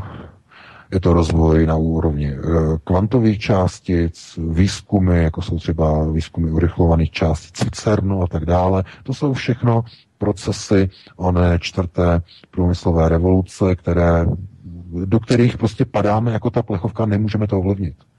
Jsou objektivní procesy. A můžeme z nich teda benefitovat a čerpat z nich výhody, které přinášejí, anebo necháme někoho, aby tyto procesy zneužil proti národním zájmům. Aby zlikvidoval národy, aby zlikvidoval jednotlivé kultury a aby e, tyto, řekněme, e, produkty globalizace obrátil proti jednotlivým státům. Takže proto třeba Rusko je v té pozici neustálého otloukánka, protože právě Rusko se snaží e, zachovat e, one, ony pronárodní teze, ale v rámci globalizace, která bude dále pokračovat, nebo která je vlastně úsečným meritem vůbec v celém Rusku. Koneckonců mluvili jsme o tom minule nebo předminule, že Rusko je původním protomodelem globalizovaného státu, vzhledem k tomu, kolik etnik a ras bydlí na obrovském území Ruské federace. Takže Já se na to dívám jako z komplexního hlediska, že to není jenom jeden izolovaný faktor, ale přechází hluboko do otázek globalizace, přechází do otázek čtvrté průmyslové revoluce a to bychom už opravdu zacházeli do jiné a další diskuze. Takže já bych ti předal slovo, Vítku, a pustili bychom se na další téma. Určitě, já bych jenom V K doplnil, že tu globalizační padající plechovku, někdo může otevřít okno během její trajektorie, tu plechovku zachytit, otevřít a pivo vypít, a tím chci zase metaforicky zase naznačit, že můžeme třeba i zastavit pád té plechovky tím způsobem, že, že nemusí dopadnout přímo na tu zem, nebo ji můžeme úplně zpomalit, zpomalit, že dosedne, dosedne velmi lehce třeba. Tak může spadnout třeba do vody, jo. No. I, když, I když, pozor, dopad v takové rychlosti na hladinu se rovná dopadu na rovnou betonovou plochu. No, jasně, jasně. To se roztříští, takže jako, jako ten příměr není dokonalý, ale já bych nikomu ani neradil chytat ve volném pádu půlkilogramový objekt letící rychlostí sto šedesát metrů za sekundu. Nejenom, že byste tu plechovku nechytili, ale ta plechovka by zřejmě pokračovala směrem dolů s utrženou rukou. S vaší no, utrženou rukou. S největší pravděpodobností. Jo, takže pozor na to, jak byste to problém neskoušeli někdy. Vypustíme drona. Vypustíme drona. No, no, no, no, no, no, jasně, jasně. No. Posuneme se na, dal, na další, na další téma. téma. Určitě, určitě. Já myslím, že já bych jsem tedy přemýšlel, jestli mám načít téma novičok. Já si myslím, že to je taková fraška, že spíš tady bych odprezentoval, nebo respektive přednesl, nadnesl ještě další informaci. Ten novičok bychom si mohla, možná mohli nechat na další třetí hodinu, protože nepochybuju o tom, že nás se na to někdo určitě zeptá, respektive tebe se na to někdo určitě zeptá, jaký je dramatický vývoj z pohledu tedy kauzy novičok, The Important a laboratoře s ohledem na i telefonát, který proběhl mezi dcerou Julií pana Skripala a její sestřenicí Viktorií, který uveřejnila ruská televize včera ráno, ve čtvrtek ráno. Ale já bych teď chtěl nadnést jednu informaci, která zůstala tak trošku upozaděná v médiích. Já bych ji rád vyzdvihl a upřímil na ní naší pozornost. Nicolas Sarkozy ve Francii, bývalý pre- prezident, a jeho bývalý náčelník štábu Claude Gint jsou vyšetřováni, protože tajně přijali nejméně padesát milionů eur od Muammara Kaddáfího na volební kampaň v roce dva tisíce sedm. Tak velká částka porušila maximální hranici pro politické dary, které, která je ve Francii přípustná, nehledě na zákaz financování kandidátů ze zahraničí. Kandidát vlastně, nebo kandidát Kaddáfí udělal tu chybu, když vyprávěl svému nejstaršímu synovi Saif al-Islámovi a vyšším úředníkům v Libyi právě o tomto tajném daru Sarkozymu. A když se ten jeho nejstarší syn Said prořekl, nebo nějaký ten úředník, kterým to vyprávěl, prořekl a informace pronikla na veřejnost, tak se Sarkozy připojil, v podstatě on nařídil útok na Libyi, protože mrtvý muž nemluví, to je jasné. A tohle je v podstatě nejpravděpodobnější nebo největší důvod, proč se Nicolas Sarkozy ostře obrátil proti Kaddáfího režimu a připojil se k Američanům a Britům. Ačkoliv tohle spojenectví bylo naprosto proti zájmům Francie, protože Francie se velmi vysoce zajímala o vysoce kvalitní ropu z Libye a využívala Libyi jako předmostí pro rozšíření vlivu Paříže v severní Africe. Podobný podraz, řekněme, Francie se ale nestal poprvé, protože bývalý francouzský prezident, třeba François Mitterrand, nařídil svému šéfovi zpravodajských služeb tehdy, a to byl hrabě Alexandre de Marenches, aby zničil Kaddáfího osobní letadlo za pomoci bomby. No a Marenches mu osobně sdělil, že ta bomba byla potají umístěná na palubě toho letadla Kaddáfího a poté odstraněná, když se vztahy s Tripolisem zlepšily. A můžeme si i vyprojektovat na úlisném a naprosto podrazáckém jednání Francie a Velké Británie v rámci Mnichovské dohody v roce devatenáct třicet osm, dvacátého osmého září. Takže jak by si pohlížel na tento vývoj v rámci Francie a jak to má třeba i mezinárodní přesah, pokud bys v tom něco viděl? No tak ono by se dalo říct, jako, že boží mlýny melou pomalu, ale jistě, a de facto jedná se o pomstu Muammara Kaddáfího z záhrobí. No. Asi takhle by se, by se to dalo eh, definovat. Um, ano, a dokonce nemusíme chodit až do Libye, protože něco podobného proběhlo v České republice v roce dva tisíce pět. Vražda na objednávku z ostřelovací pušky Františka, Františka Mrázka. Protože on dělal co? On financoval české politické strany. Financoval jak levici, tak pravici. A věděl toho mnoho a mohl by zatlačit hodně mnoho na hodně lidí a proto musel být odstraněn. Takže ten rozdíl je pouze v tom, v objemech a v částkách. Protože to, co nasypal Muammar Kaddáfí Sarkozymu, tak to bylo v mnoha vyšších řádech, ale ten výsledek je stejný. Ve chvíli, kdy věřitel se stává nepohodlným, no tak se nechá takzvaně odstranit. A mohli bychom si říkat, že to je skandál, že to je něco neuvěřitelného, že tohle, jak je to možné, ale vidíte, v politice, nebo politika je špinavá práce a ani takový politici, jako jsou třeba prezidenti Francie, nebo bývalí prezidenti Francie, nemají problém se na takovýchto špinách a vraždách podílet. Proč? No, protože to je jeden ze způsobů, jak pracuje nejvyšší světový chazariát.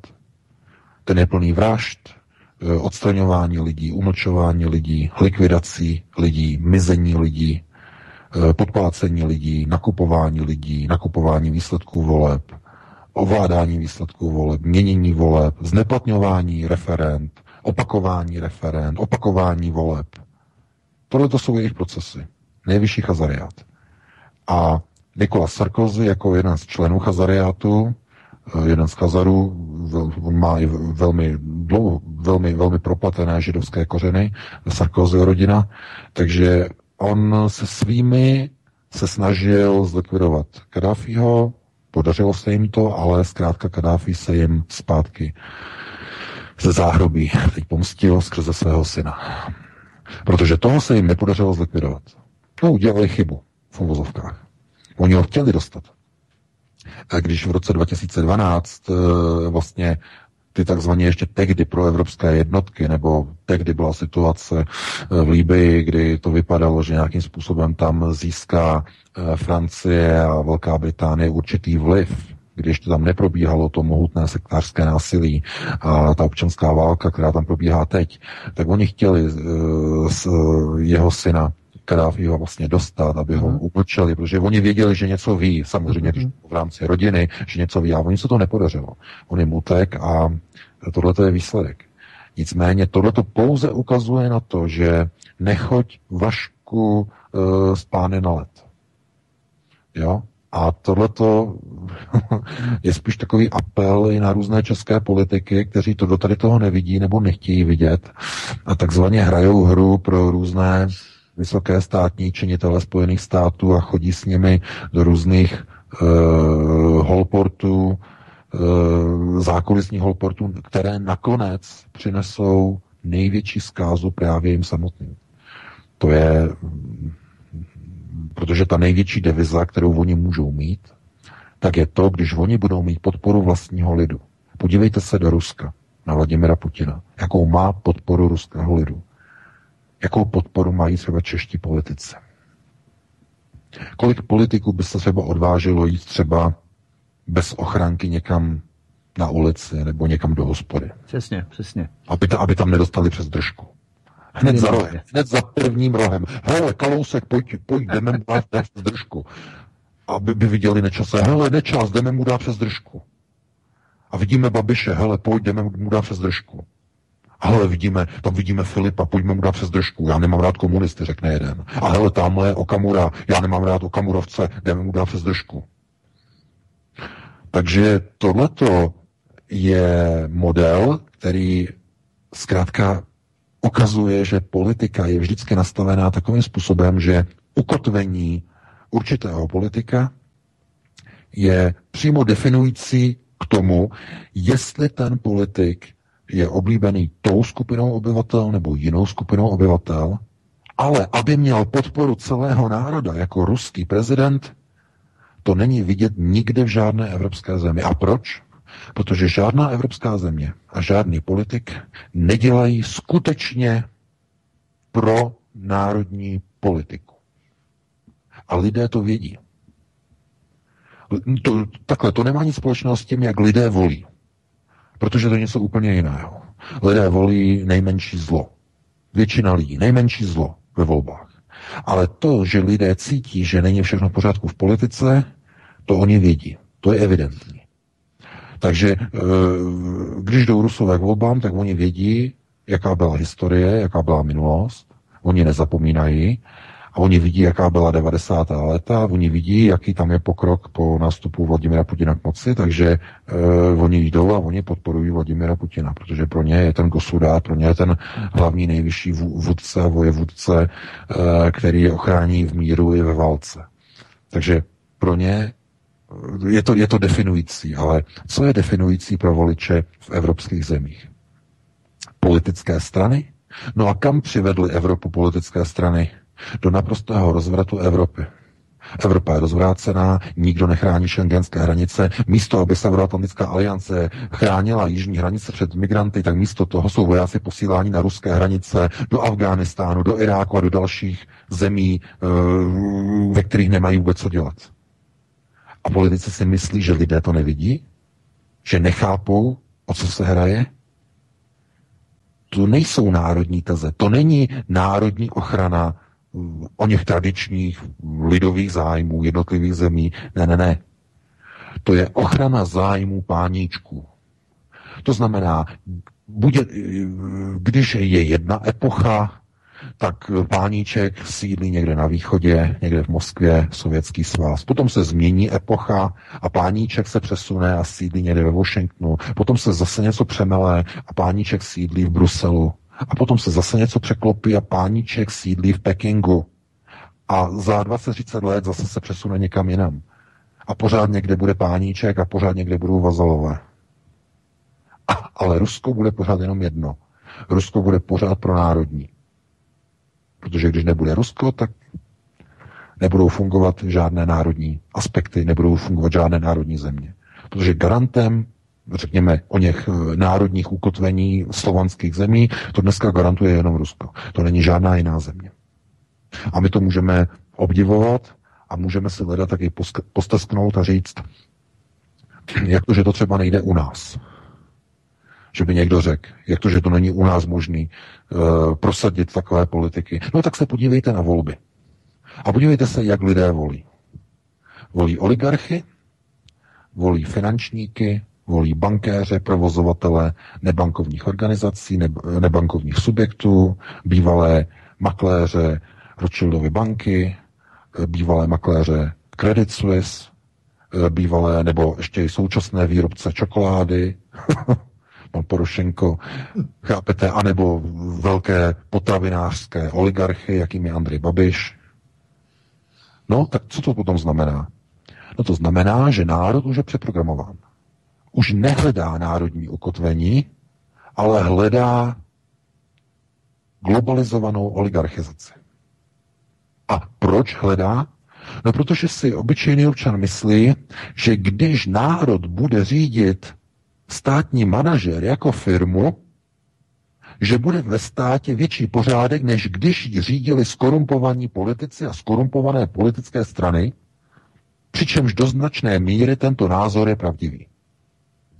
Minimálně s ohledem na Českou republiku a na vývoj po listopadu devatenáct set osmdesát devět v České republice. Takže jaký je výsledek, nebo co si z toho můžeme odvodit? No, že do značné míry už je hotovo. Za prvé. No a za druhé, do značné míry se dá tvrdit, že nejsou kádry. Jak říká s oblibou Valerij Pjakin. Já se pod to můžu jenom, jenom podepsat. Nejsou kádry. E,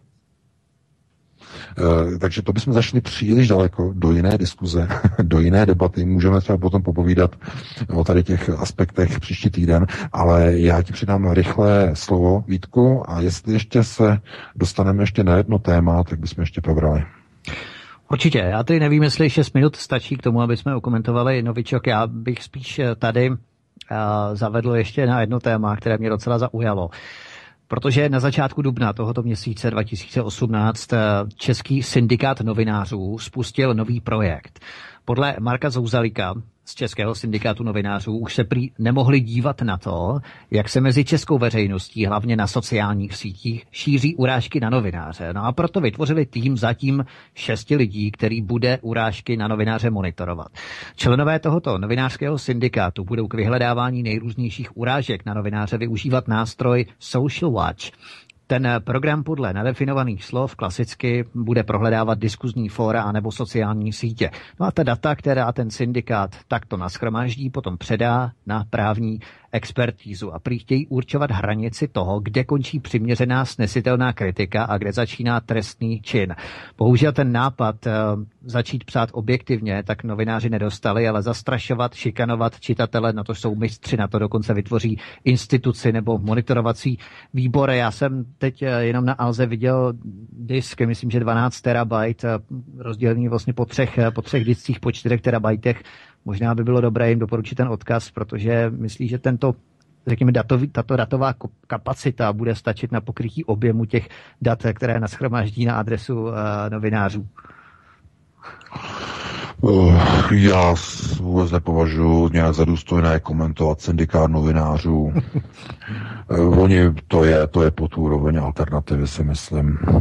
Já myslím, že každý vidí výsledek práce českých novinářů, nejenom českých, tu vlnu dezinformací, která, která vytéká jako zapáchající hnis z různých mainstreamových stránek, serverů a různých tiskovin, že opravdu to by bylo plýtváním drahocenného času na alternativě řešit zkrachovalé existence syndikátu novinářů. To opravdu ne. Na to třeba, na tady ty analýzy mají třeba prostor v České televizi, kde dávají, co jsem se díval, různým zástupcům syndikátu velké hafo časového prostoru na to, aby tam obhajovali svoje lži a demagogie v různých článcích od nejrůznějších členů syndikátu. Mm-hmm. Protože když my si třeba čteme ty naše lži třeba o Aeronetu z různých per, různých redaktorů, kteří jsou členi tohoto syndikátu, nebo jsou členy tohoto syndikátu, různí novináři, v uvozovkách novináři z bakalových médií, z dalších médií, tak e, my se na to jenom díváme jako s pousmáním a říkáme si, až takhle hluboce může žurnalistika nebo můžou novináři někam klesnout. Protože to, co se pořád opakuje dokola, minimálně na alternativě, tak je opakování toho stanoviska, že mainstream a potažmo všichni ti novináři, kteří jsou sdružení v syndikátu, už dávno rezignovali na ten hlavní princip demokracie. A tím principem demokracie je dialog. A to, co dneska prosazují novináři, kteří se sdružují ne vždy a ne všichni pod hlavičkou syndikátu, tak to, to je pozice, kdy je vedena úporná snaha o to, aby jakákoliv diskuze na jakékoliv téma byla zcela zavedená do takových mantinelů, že pravda je jenom jedna, o které se nesmí diskutovat, nesmí se o ní pochybovat a nesmí se vést o ní jakákoliv polemika. A kdokoliv se pokusí o jakékoliv diskuze nebo rozporování, je okamžitě onálepkován. A, či, a kým je onálepkován? No okamžitě je onálepkován právě zmíněnými novináři syndikátu novinářů. Takže novinářem, nazvat někoho novinářem a zároveň tam dát rovnítko a říkat, no a to znamená, že kdo je novinář, tak je v syndikátu. To je velká paušalizace. Je mnoho novinářů, kteří nejsou v syndikátu, takzvaně kooptování, nejsou členy, nemají ani jejich průkazky. Je mnoho takových novinářů nezávislých, takzvaných freelancerů. A neplatí to jenom o České republice. Je mnoho nezávislých novinářů, kteří dokonce si na nezávislosti udělali uh, velmi seriózní biznis. A takovým největším vydavatelem a největším sdružením nezávislých novinářů, kteří nejsou v žádném syndikátu organizováni, je britský Guardian, což je sdružení nezávislých novinářů mimochodem. Já bych jenom připomněl, že v České republice něco... máme, i v České republice no, máme ale, asociaci nezávislých ale... novinářů. No taky, ale prosím tě, Vítku, asociace nezávislých novinářů, to je ta má asi takový vstup a přístup do České televize a veřejnoprávních médií asi jako uh, dědic Adolfa Hitlera, nebo no, asi... jasně, to, to určitě. Já o tom jo, to je, to je... To určitě, já, ale jenom, aby lidi věděli, co se... Já když, já když někdy omylem třeba zapnu prostě kanál a dívám se na nějaký záznamy různých veřejnoprávních médií a tam vidím prostě, koho oni si tam zvou, tak tam prostě vidím neustále ty stejné provařené tváře ze syndikátu a a lidi napojené na nejrůznější tiskoviny Zdeňka Bakaly. Já vůbec nevím, z jakého důvodu on se věnoval těžení uhlí, když jeho novináři jsou pečení, vaření, jenom, jenom jako novináři prostě no, v no. českých rozhlasech a českých televizích. On se mohl živit jako, jako, jako, jako novinář, já nevím, mohl koupit, já nevím, televize a rádi a věnovat se tomuhle, tomu, ale uh, to bylo na jinou diskuzi.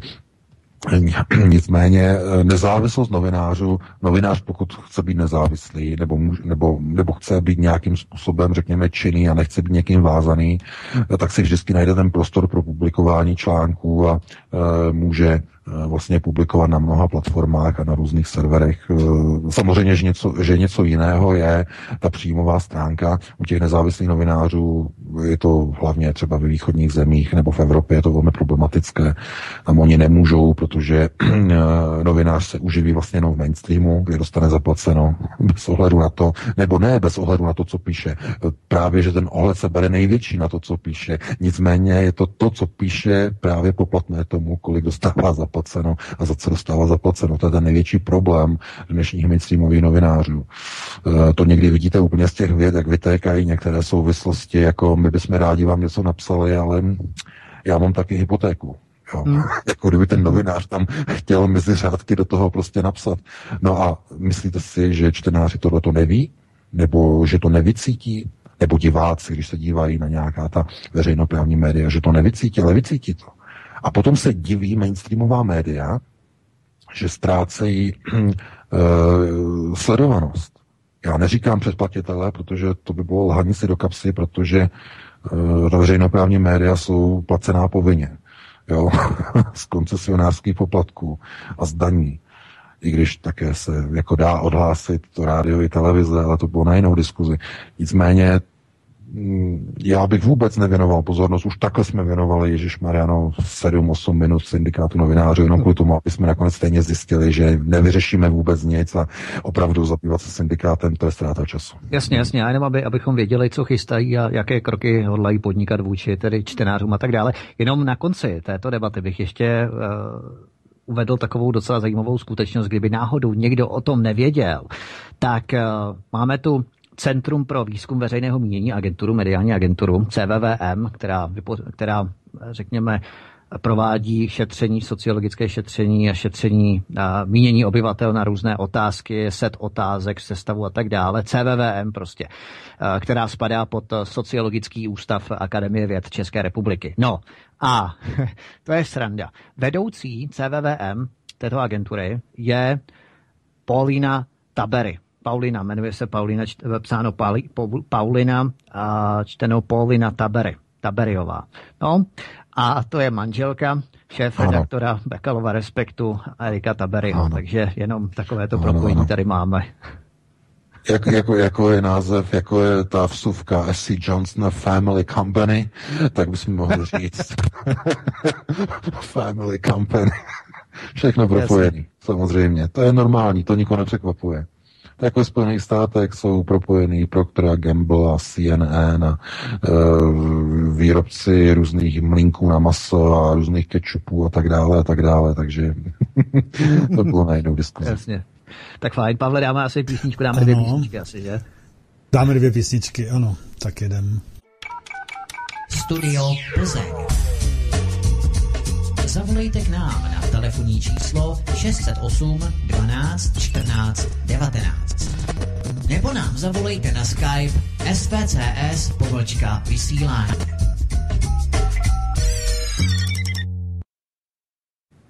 Tak, vážení posluchači, Poslední hodina dnešního pořadu, no necelá hodina, jak vidíme, trochu déle jsme začali, takže bohužel přetahovat nemůžeme, neboť po tomto pořadu je pravidelná meditace na egregor slovanství a ta musí začít přesně dvacet dva nula pět hodin, takže já se omlouvám a zároveň vás vyzývám v tom případě, abyste od této chvíle začali volat, protože aby to zase nebylo jako vždy na závěr, posledních pět minut se tady všichni zblázní, tak zkuste volat, psát.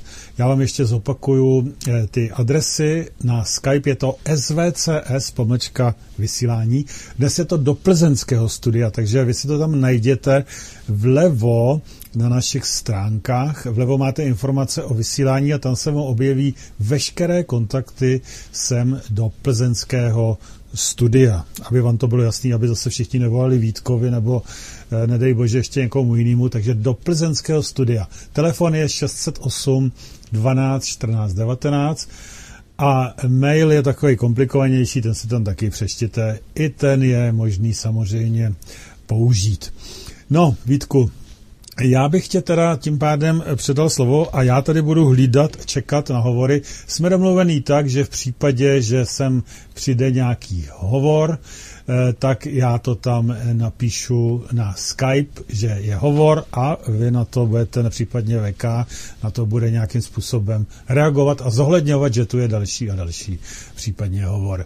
Vítku, jasný všechno? A... Halo, halo, tady Škripal, most like, jsme ve spojení.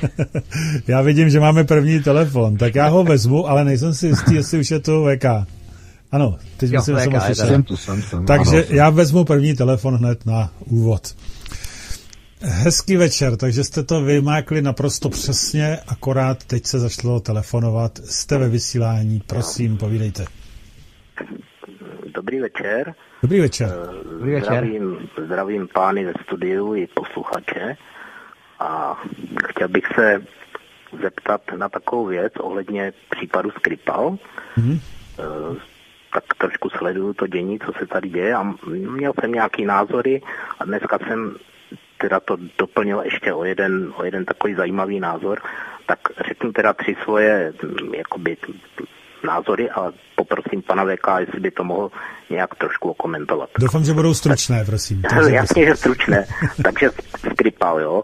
Tak Otrava, jestli to může mít souvislost se Sýrií, kde teda furt se připravují nějaké provokace s nějakými jedovatými látkami, aby potom řekli, že vlastně Rusko pomáhá tomu zlému Asadovi a podívejte se, ono se nestydí použít taky jako vlastně ty chemické zbraně.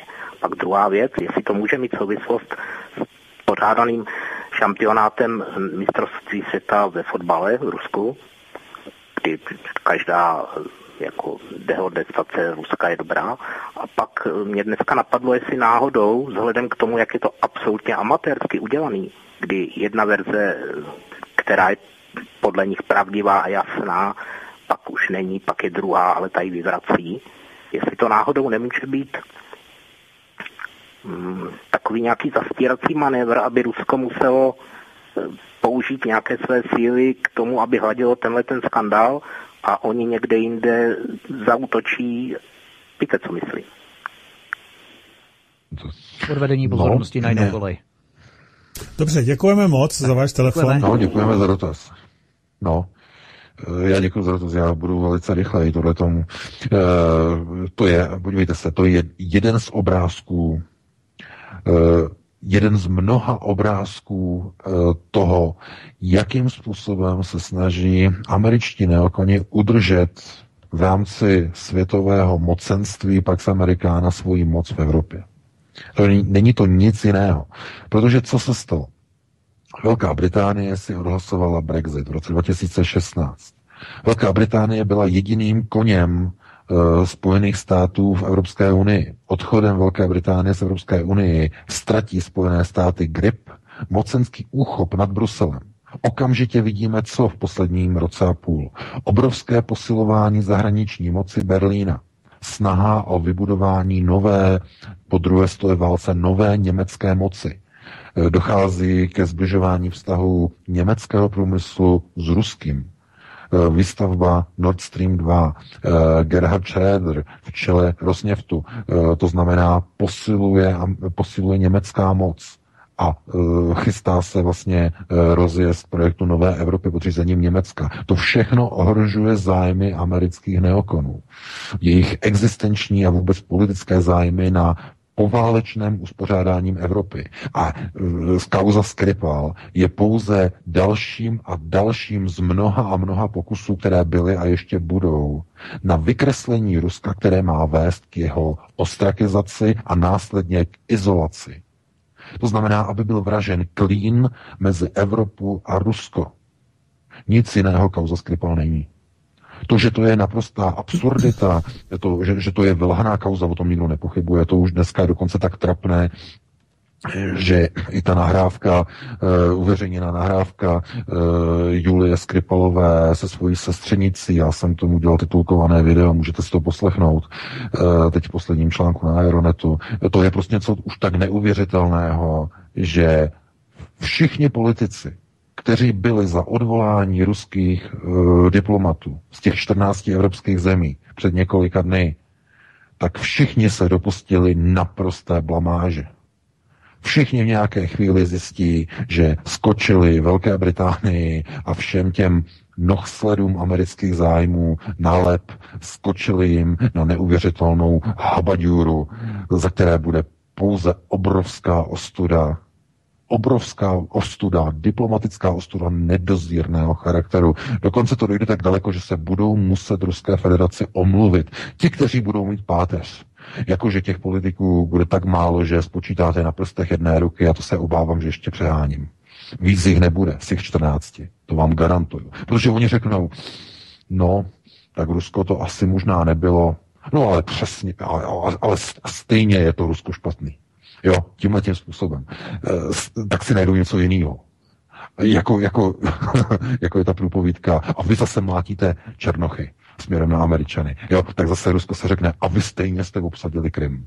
Jo, takže to, oni se neomluví, někteří politici, kteří budou mít rovnou páteř, se omluví Rusku, ale pouze se ukazuje, že jakákoliv uh, kauza, která uh, se dá použít k ostrakizaci a k izolaci Ruska, je vhodná a oni bez obav ji použijou. Kauza Skripal je přesně tím modelem.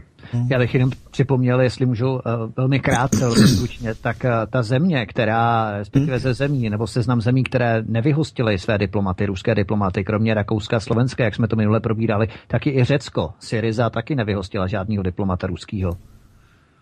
No, no, ano, ano, ano. No. Máme, máme telefon, Pavle? Sluchače. Tak až teď jste měla jo. mluvit, tak prosím, až teď jste ve vysílání. Tak mluvte, paní posluchačko. A, děkuji, děkuji. Uh, zdravím vás i diváky. Chtěla jsem se zeptat uh, na ten uh, jakoby útok, jak byl v Rusku, uh, na to centrum, jak tam byly ty děti. Vlastně se povídá o tom, že to, nebo prosakují informace, že to byl taky teroristický útok. Že to spáchala zřejmě Británie nebo U S A, nevím, ale... Ale že to taky nebylo jako jenom tak, že tam začalo hořet, jenom tak. Hmm, to jsou že to bylo v, nále, v návaznosti. Dobře, děkujeme. Děkujeme. Pan V K určitě to něco řekne, díky moc. Já vám taky na shledanou. Děkujeme, děkujeme, děkujeme.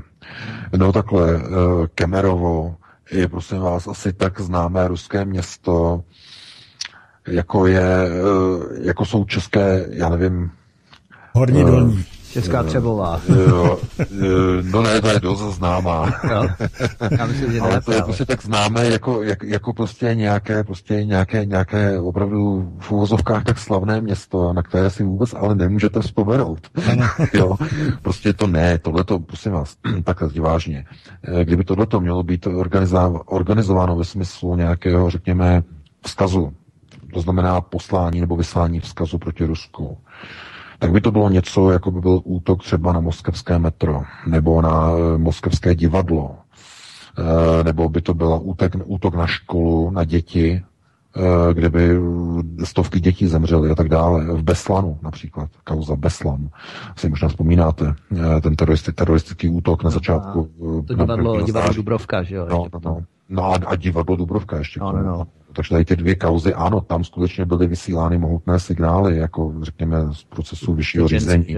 To bylo, no, ano, přesně tak, přesně tak. Ale prosím vás, požár Kemerovu, který vypukl tam někde v dětském koutku, kde byly děti bez dozoru, kde si tam někde prostě učitelka odskočila a teď tam začalo prostě hořet a vzhledem k tomu, jak tam byly provedeny zabezpečovací, respektive nebyly vůbec zabezpečovací systémy, nebyly vůbec tam nainstalovány, dokonce ani schváleny, jak, uka- jak ukazuje teď vyšetřování. Vůbec tam budova dokonce neměla požární schválení provozu z požárních předpisů, protože tam zrovna probíhaly daňové prázdniny. Je to v tom videu, kde Vladimir Putin se nad tím pozastavuje. Je to v jednom článku minulý týden, se podívejte na to video, je to tulkovaný, jak se pozastavuje nad tím, jak je možné, že neproběhla uh, kolaudační uh, komise uh, k protipožárním předpisům uh, u té dané budovy, kde hořelo. Ano, a tam se vlastně dozvěděl Vladimír Putin, když mu řekl vlastně zástupce uh, z Kemerova, uh, tak mu řekl, no, že tam neproběhla kontrola, protože zrovna byly daňové prázdniny. Co to znamená? No, daňový, teda ne daňový, ale bezpečnostní úřad, který je placený z daní, tak daný rok, kdy v Rusku byli podnikatelé a, a podnikatelský sektor osvobozený od daní, tak e, místní samospráva a město, které má v dikci tento kontrolní úřad, nemělo peníze na zaplacení kontrolorů, protože všechny tady ty státní úřady jsou placené z vybraných daní. Takže oni neměli peníze na to, aby tam poslali kontrolory. No a teď se ukazuje, že zřejmě tam byl nějaký úplatek a že někdo z majitelů toho prodejního střediska posunul úplatek nějakému úředníkovi, aby to označili jako, že to je schválené, že ta kontrola proběhla. Zkrátka, to je kriminální kauza, tam bych opravdu neviděl nějaké, nějaké signály nějakých vyšších procesů řízení, tohleto skutečně je někde úplně, úplně jinde a to, bychom, to by muselo proběhnout v jiném městě,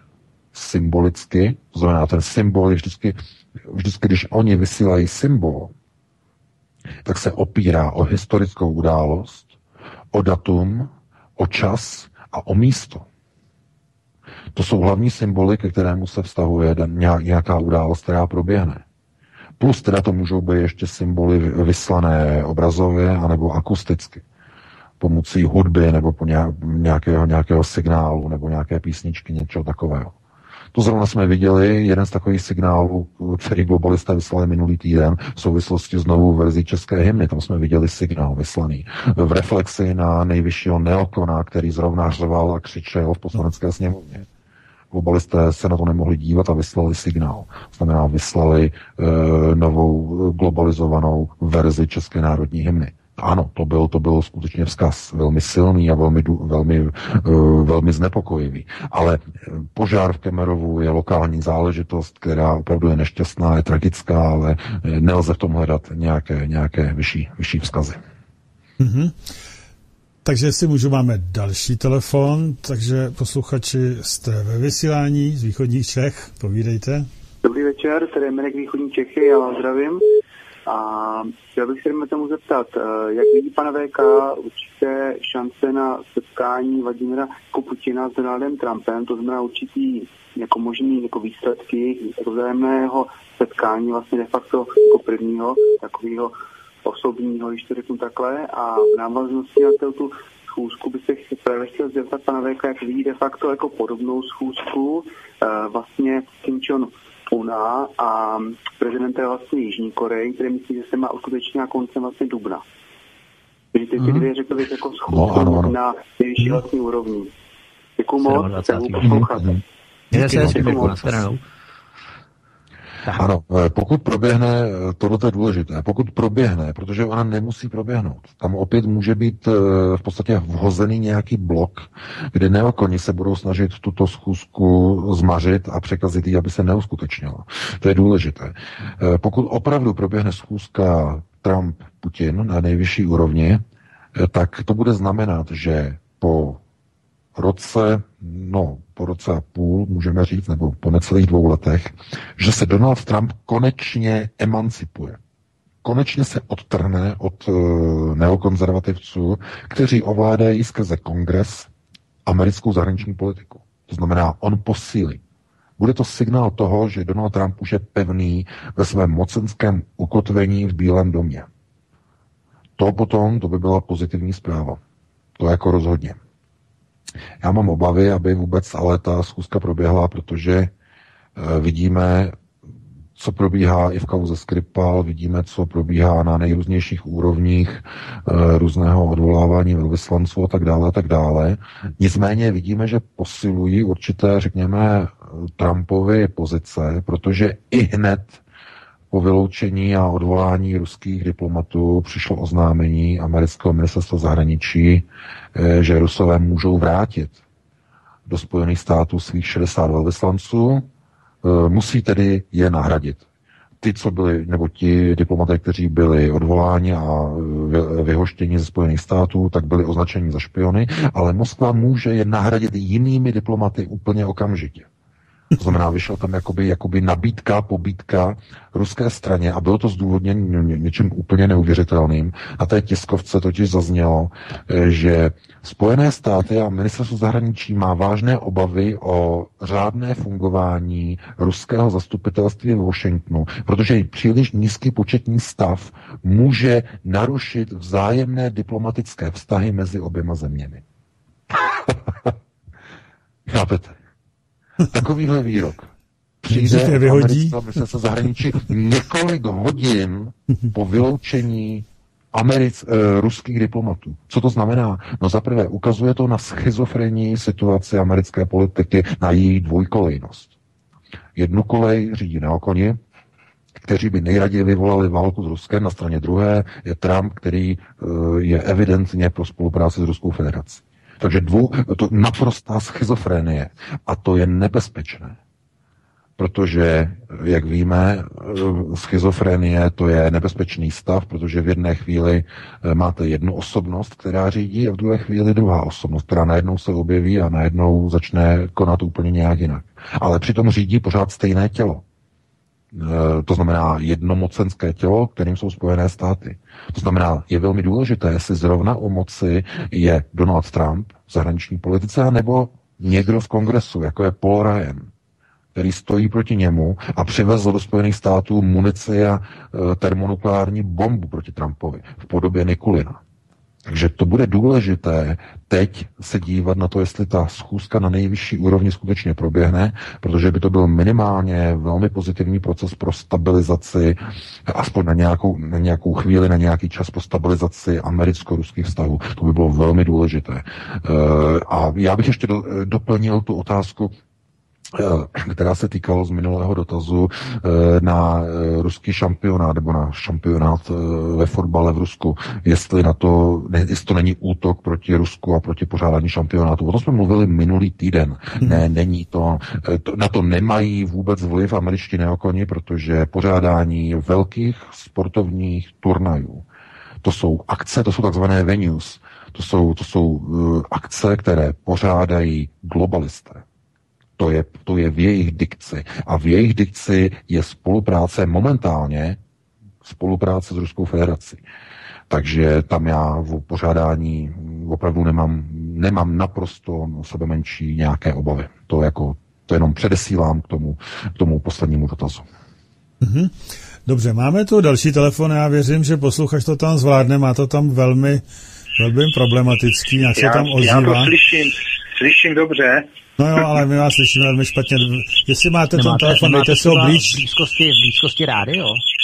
Ne, no ne, ne. Nemám, já jsem úplně v jiný místnosti, já vůbec v rádiu neslyším. Máte počítač, telefon u ucha, nebo to máte na hlasy? To... Mám ho u ucha, ano. No, tak to máte nějaký divný. No nevadí, povídejte. Taková odezva, to nevadí. Mhm. Takže dobrý večer, já vás zdravím všechny, panové K. Jenom jsem chtěl ještě tu aféru ohledně Skripala trošku odlehčit. Tím, jak si Češi dovedou z těch, je to prostě komedie, že jo, si z toho udělat srandu, takže vlastně jsem někde četl, že co bylo prej, předtím, než byl Novičok, co byl před, po, před Novičokem, byl takzvaný Vildačok, co si vymyslel chemik Kocáb ve své pražské laboratoři. Takže takhle si už Češi z toho dovedou udělat srandu. No víme, že to je prostě kašpariáda, že je to, je to pro Hollywood možná tak něco dobrýho, že byste to mohli natočit. ale jinak to žádnou váhu jakoby pravdy nemá. To je asi tak všechno, jenom tak pro odlehčení. Děkuju, zdravím vás a dobrou noc. Ano, děkujeme. Taky, taky, no, taky. Takže to nebyla vlastně ani, ani otázka, jenom taková, ano, Vilda Čok, známý to zpěvák a hudebník, který v poslední době nahrával docela zajímavé věci. Taky uh, se, myslím, dal na tu správnou stranu, naopak od Kocába, který, který jak víme, dost dobře, uh, co je to zač. Uh, já tu teda teď telefon nemám, ale to neznamená, že tu nemám otázky.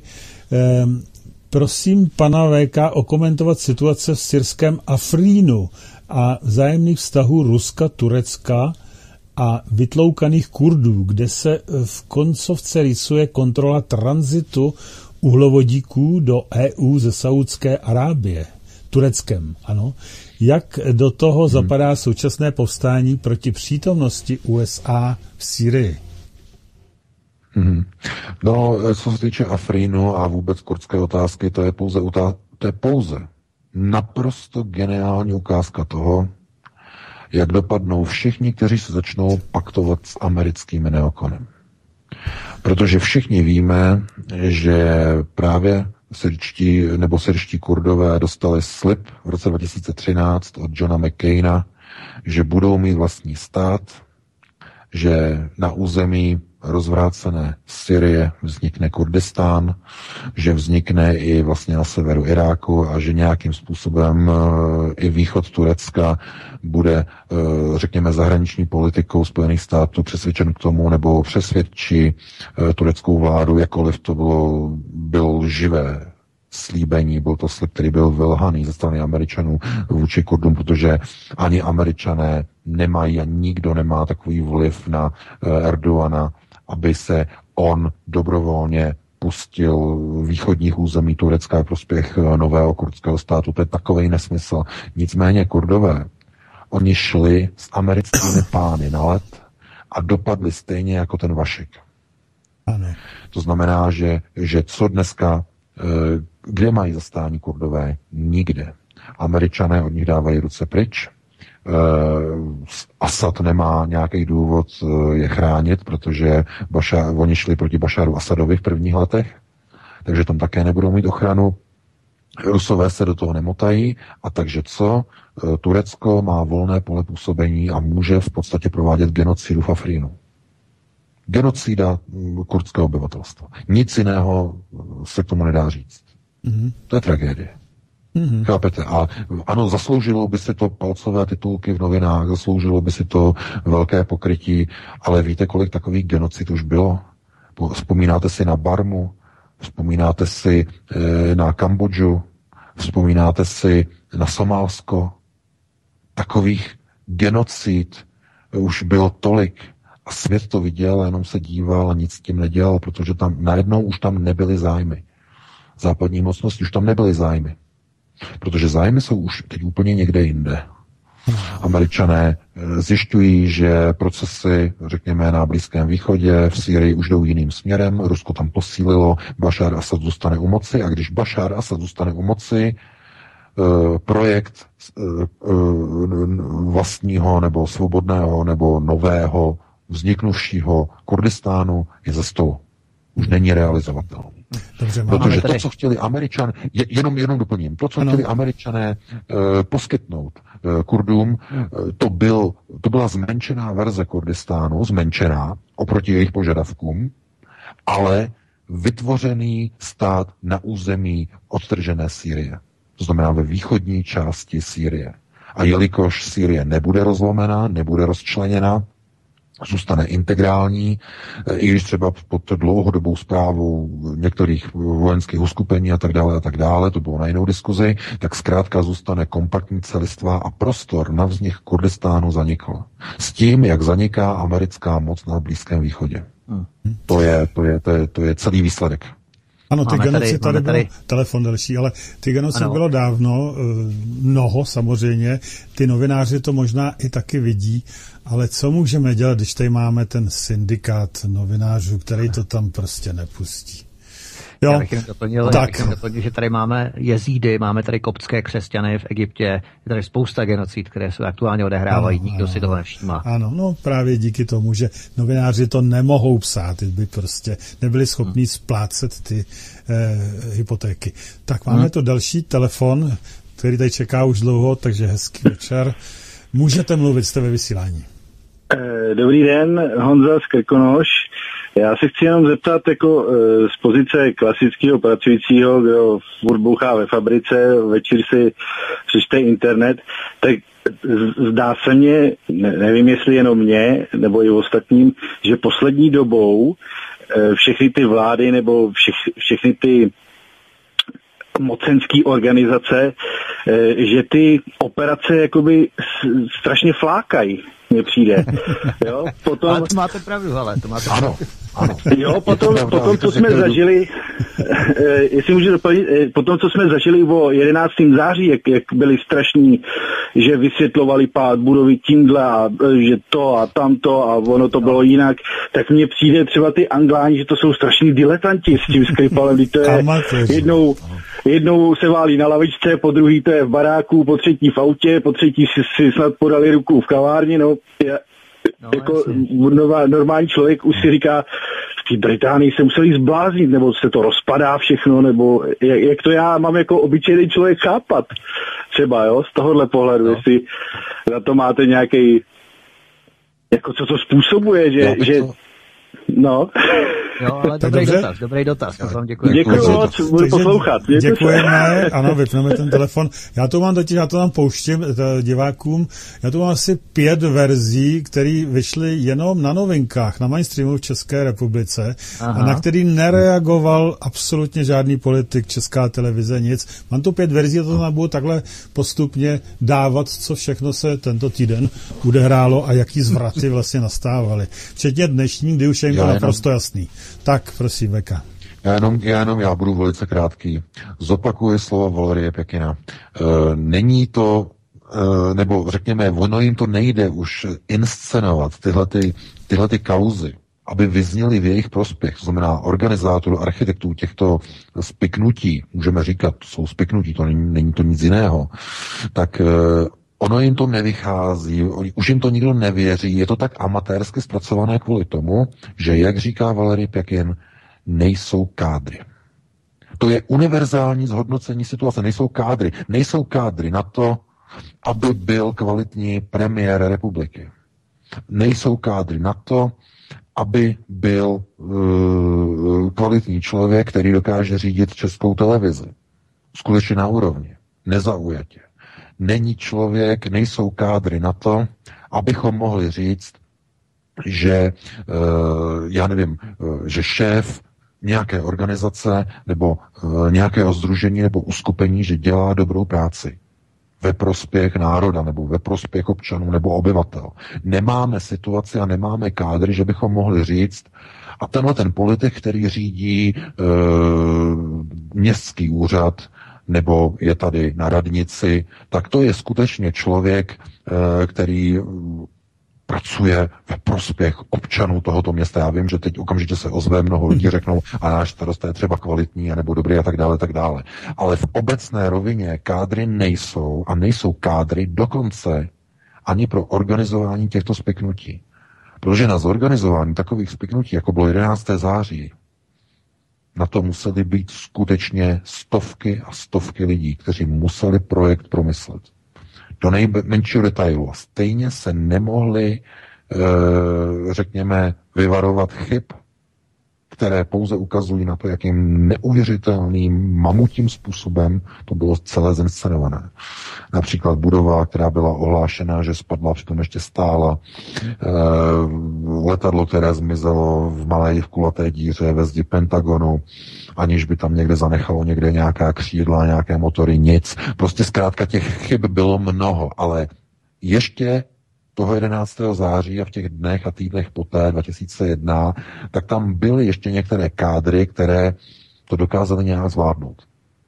Podívejte se, uběhlo sedmnáct let a e, co vidíme ve Velké Británii?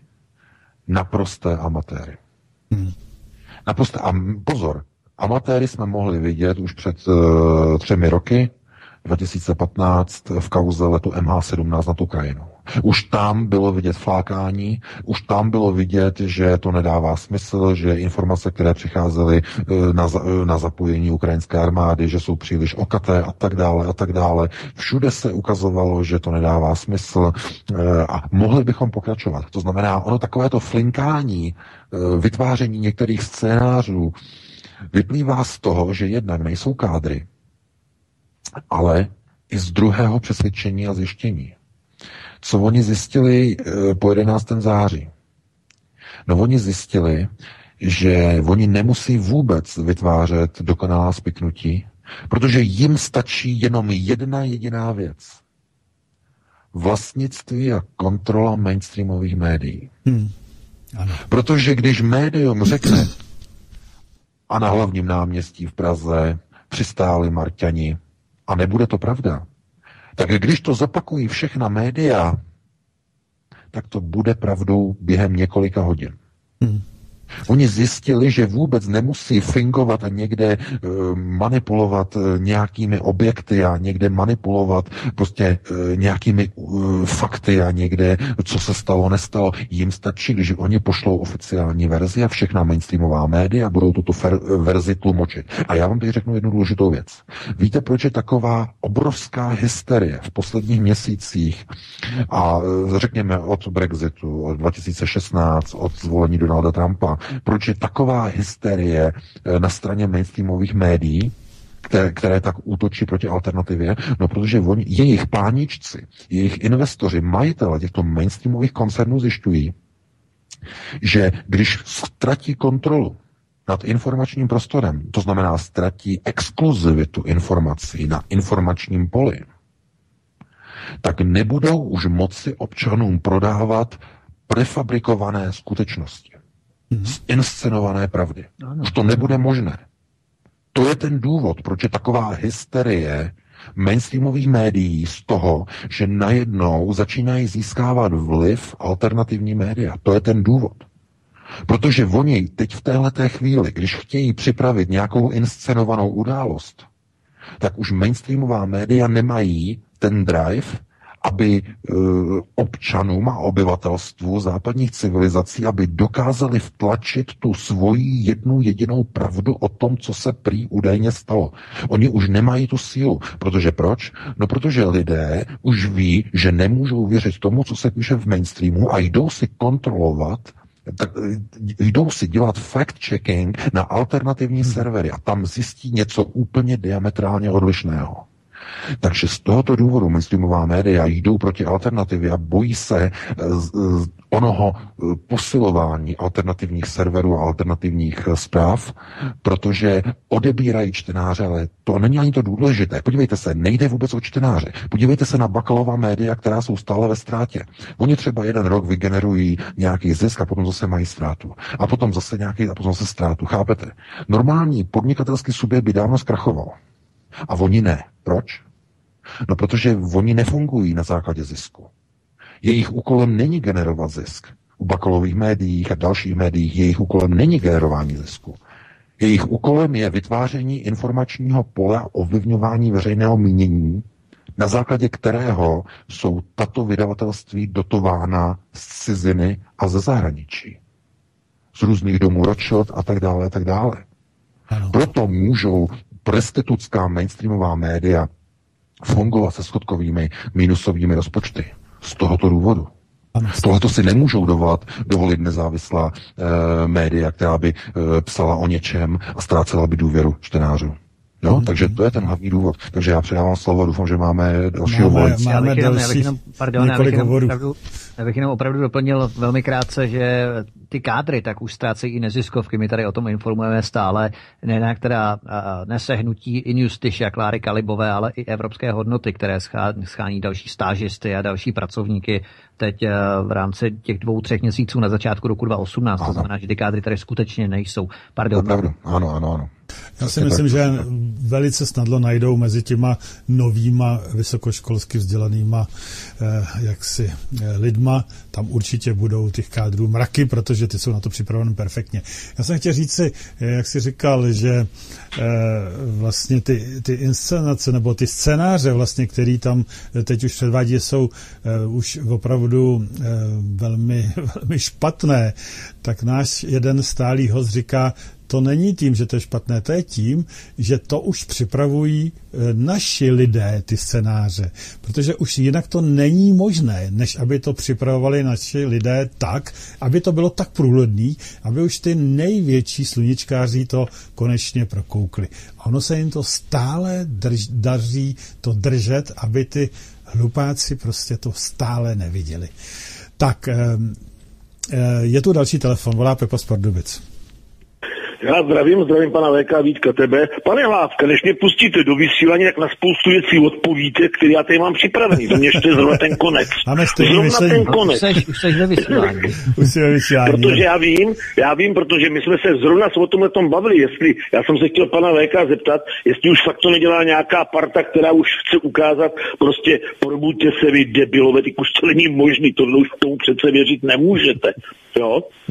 Jako třeba tohleto, ten, protože já třeba spatřu tu zákeřnost Rusů v tom, že oni normálně použijou ten smrtelný jed, který nejde člověka zachránit, a když už vidí, že už je pruser, tak ještě na dálku ta ruská léčitelka je vyléčí oba dva, jo? Jo? Hmm. To, je, to, je, to je ten zákeřnost úplně. Ano, to jako, na, na to ještě Západ nepřišel. A já co si myslím, teď že třeba... s tím Západ bude dělat, že? Teď, když oni začnou mluvit. Sakra, no právě, já si myslím, že třeba v sobotu neděli vyjde takový to, že, že normálně, je, jak to Rusové dokázali, jo? Protože hmm. to, to, je, to je něco děsného hmm. s tímhletím.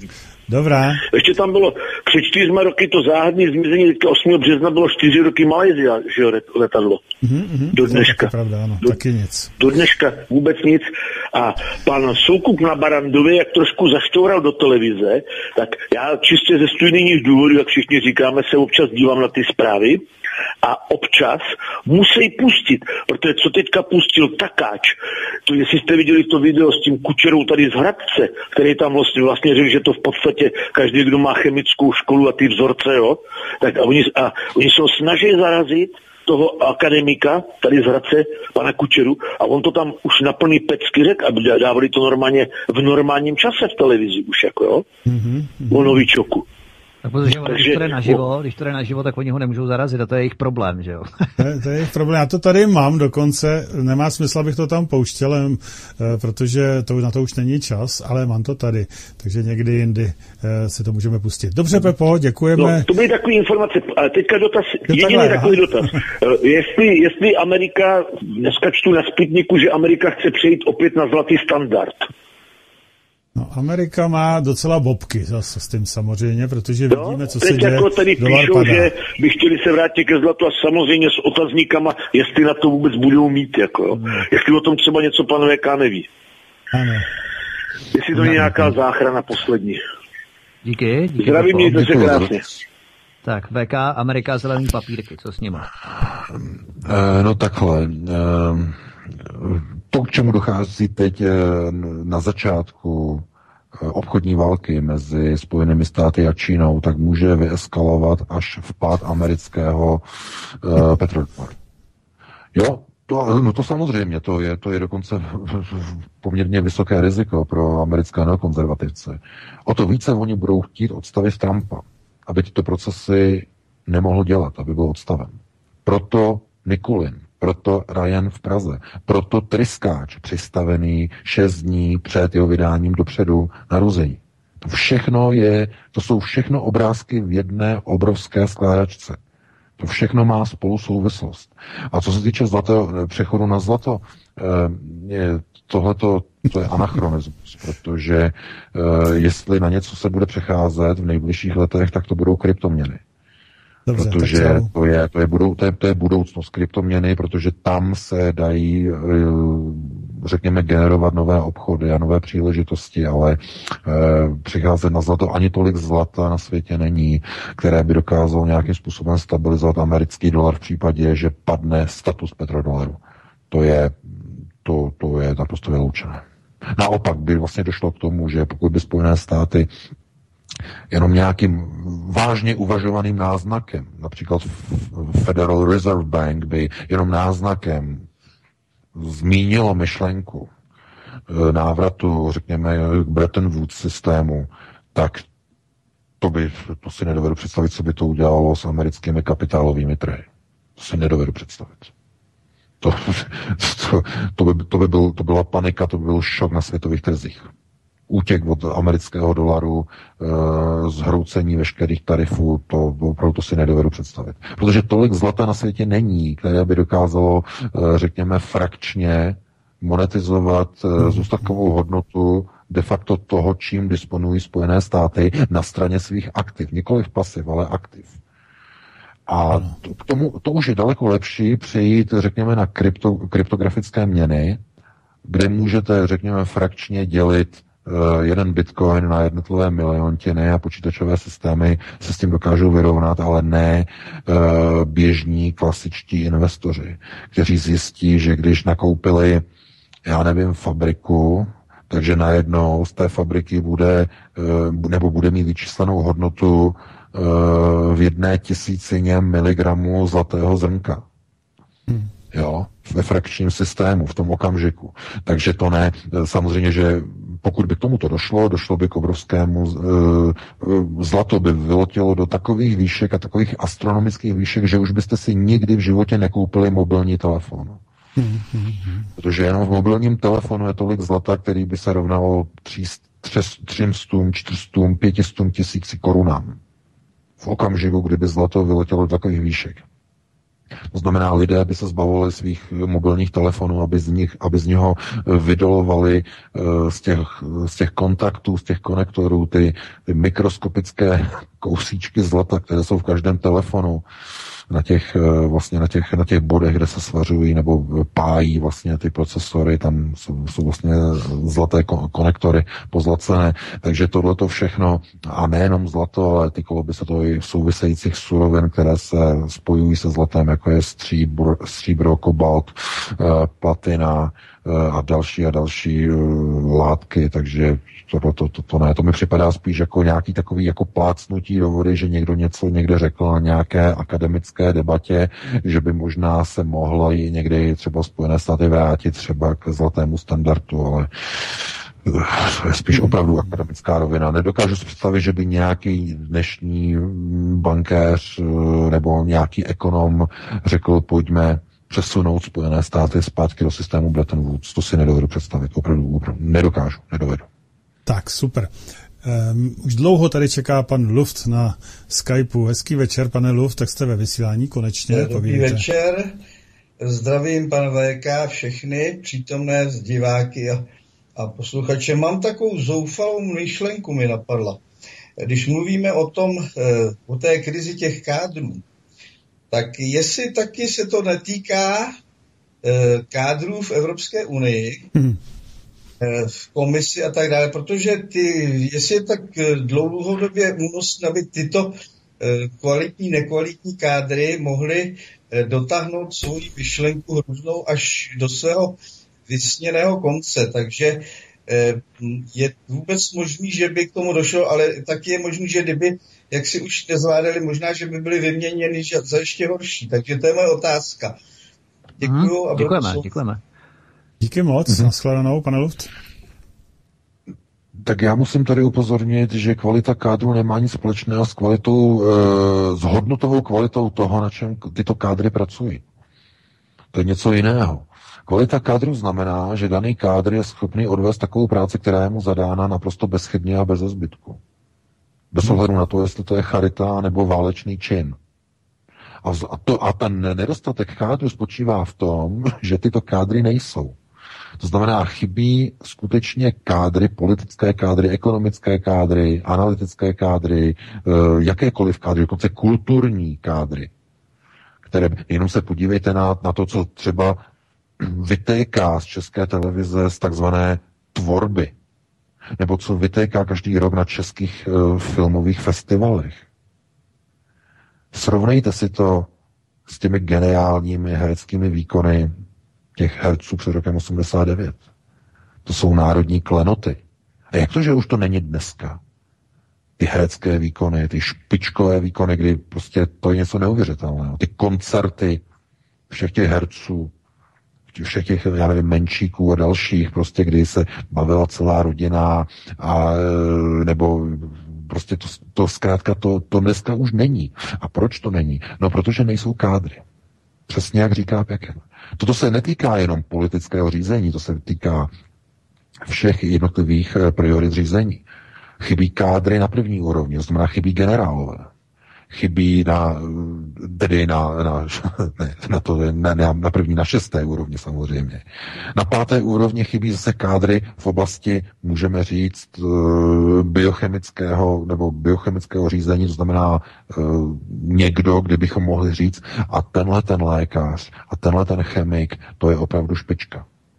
Kolik máme takových, kteří by dokázali, já nevím, vytvářet nové léky. Ano, měli jsme, nebo máme ještě jednoho, teď si nemůžu vzpomenout na jeho, na jeho jméno, který celá devadesátá léta vyráběl v České akademii věd léky a, pro, a ten výsledek práce putoval do Ameriky za, za, za patentování společnosti Pfizer.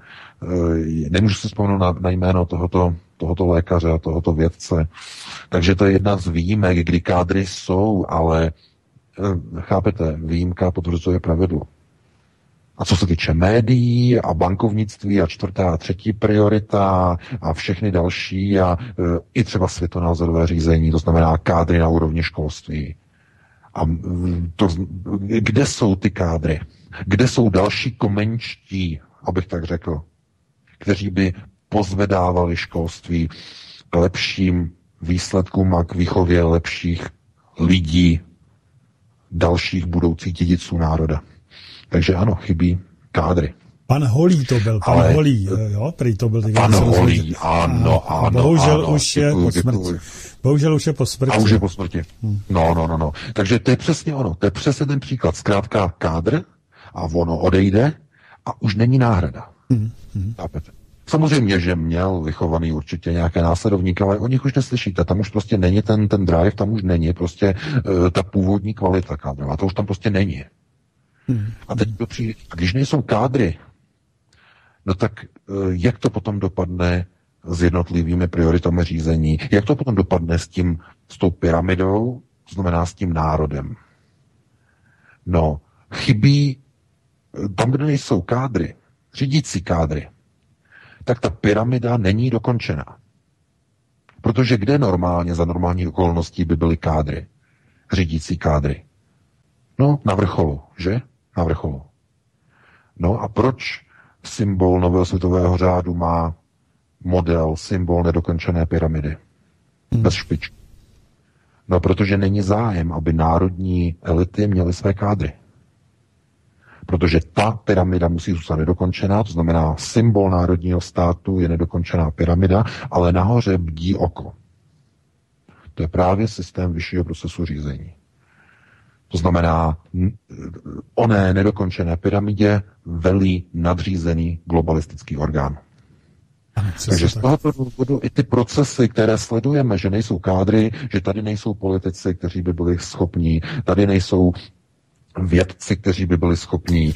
Tady nejsou generálové, kteří by prosazovali české národní zájmy. Máme nějakého generála pana Pavla v NATO, který prosazuje zájmy NATO, neprosazuje obranu České republiky, ale zájmy NATO. Chápete? Takže kádry chybí, chybí, chybí. Nejsou, nejsou, nejsou.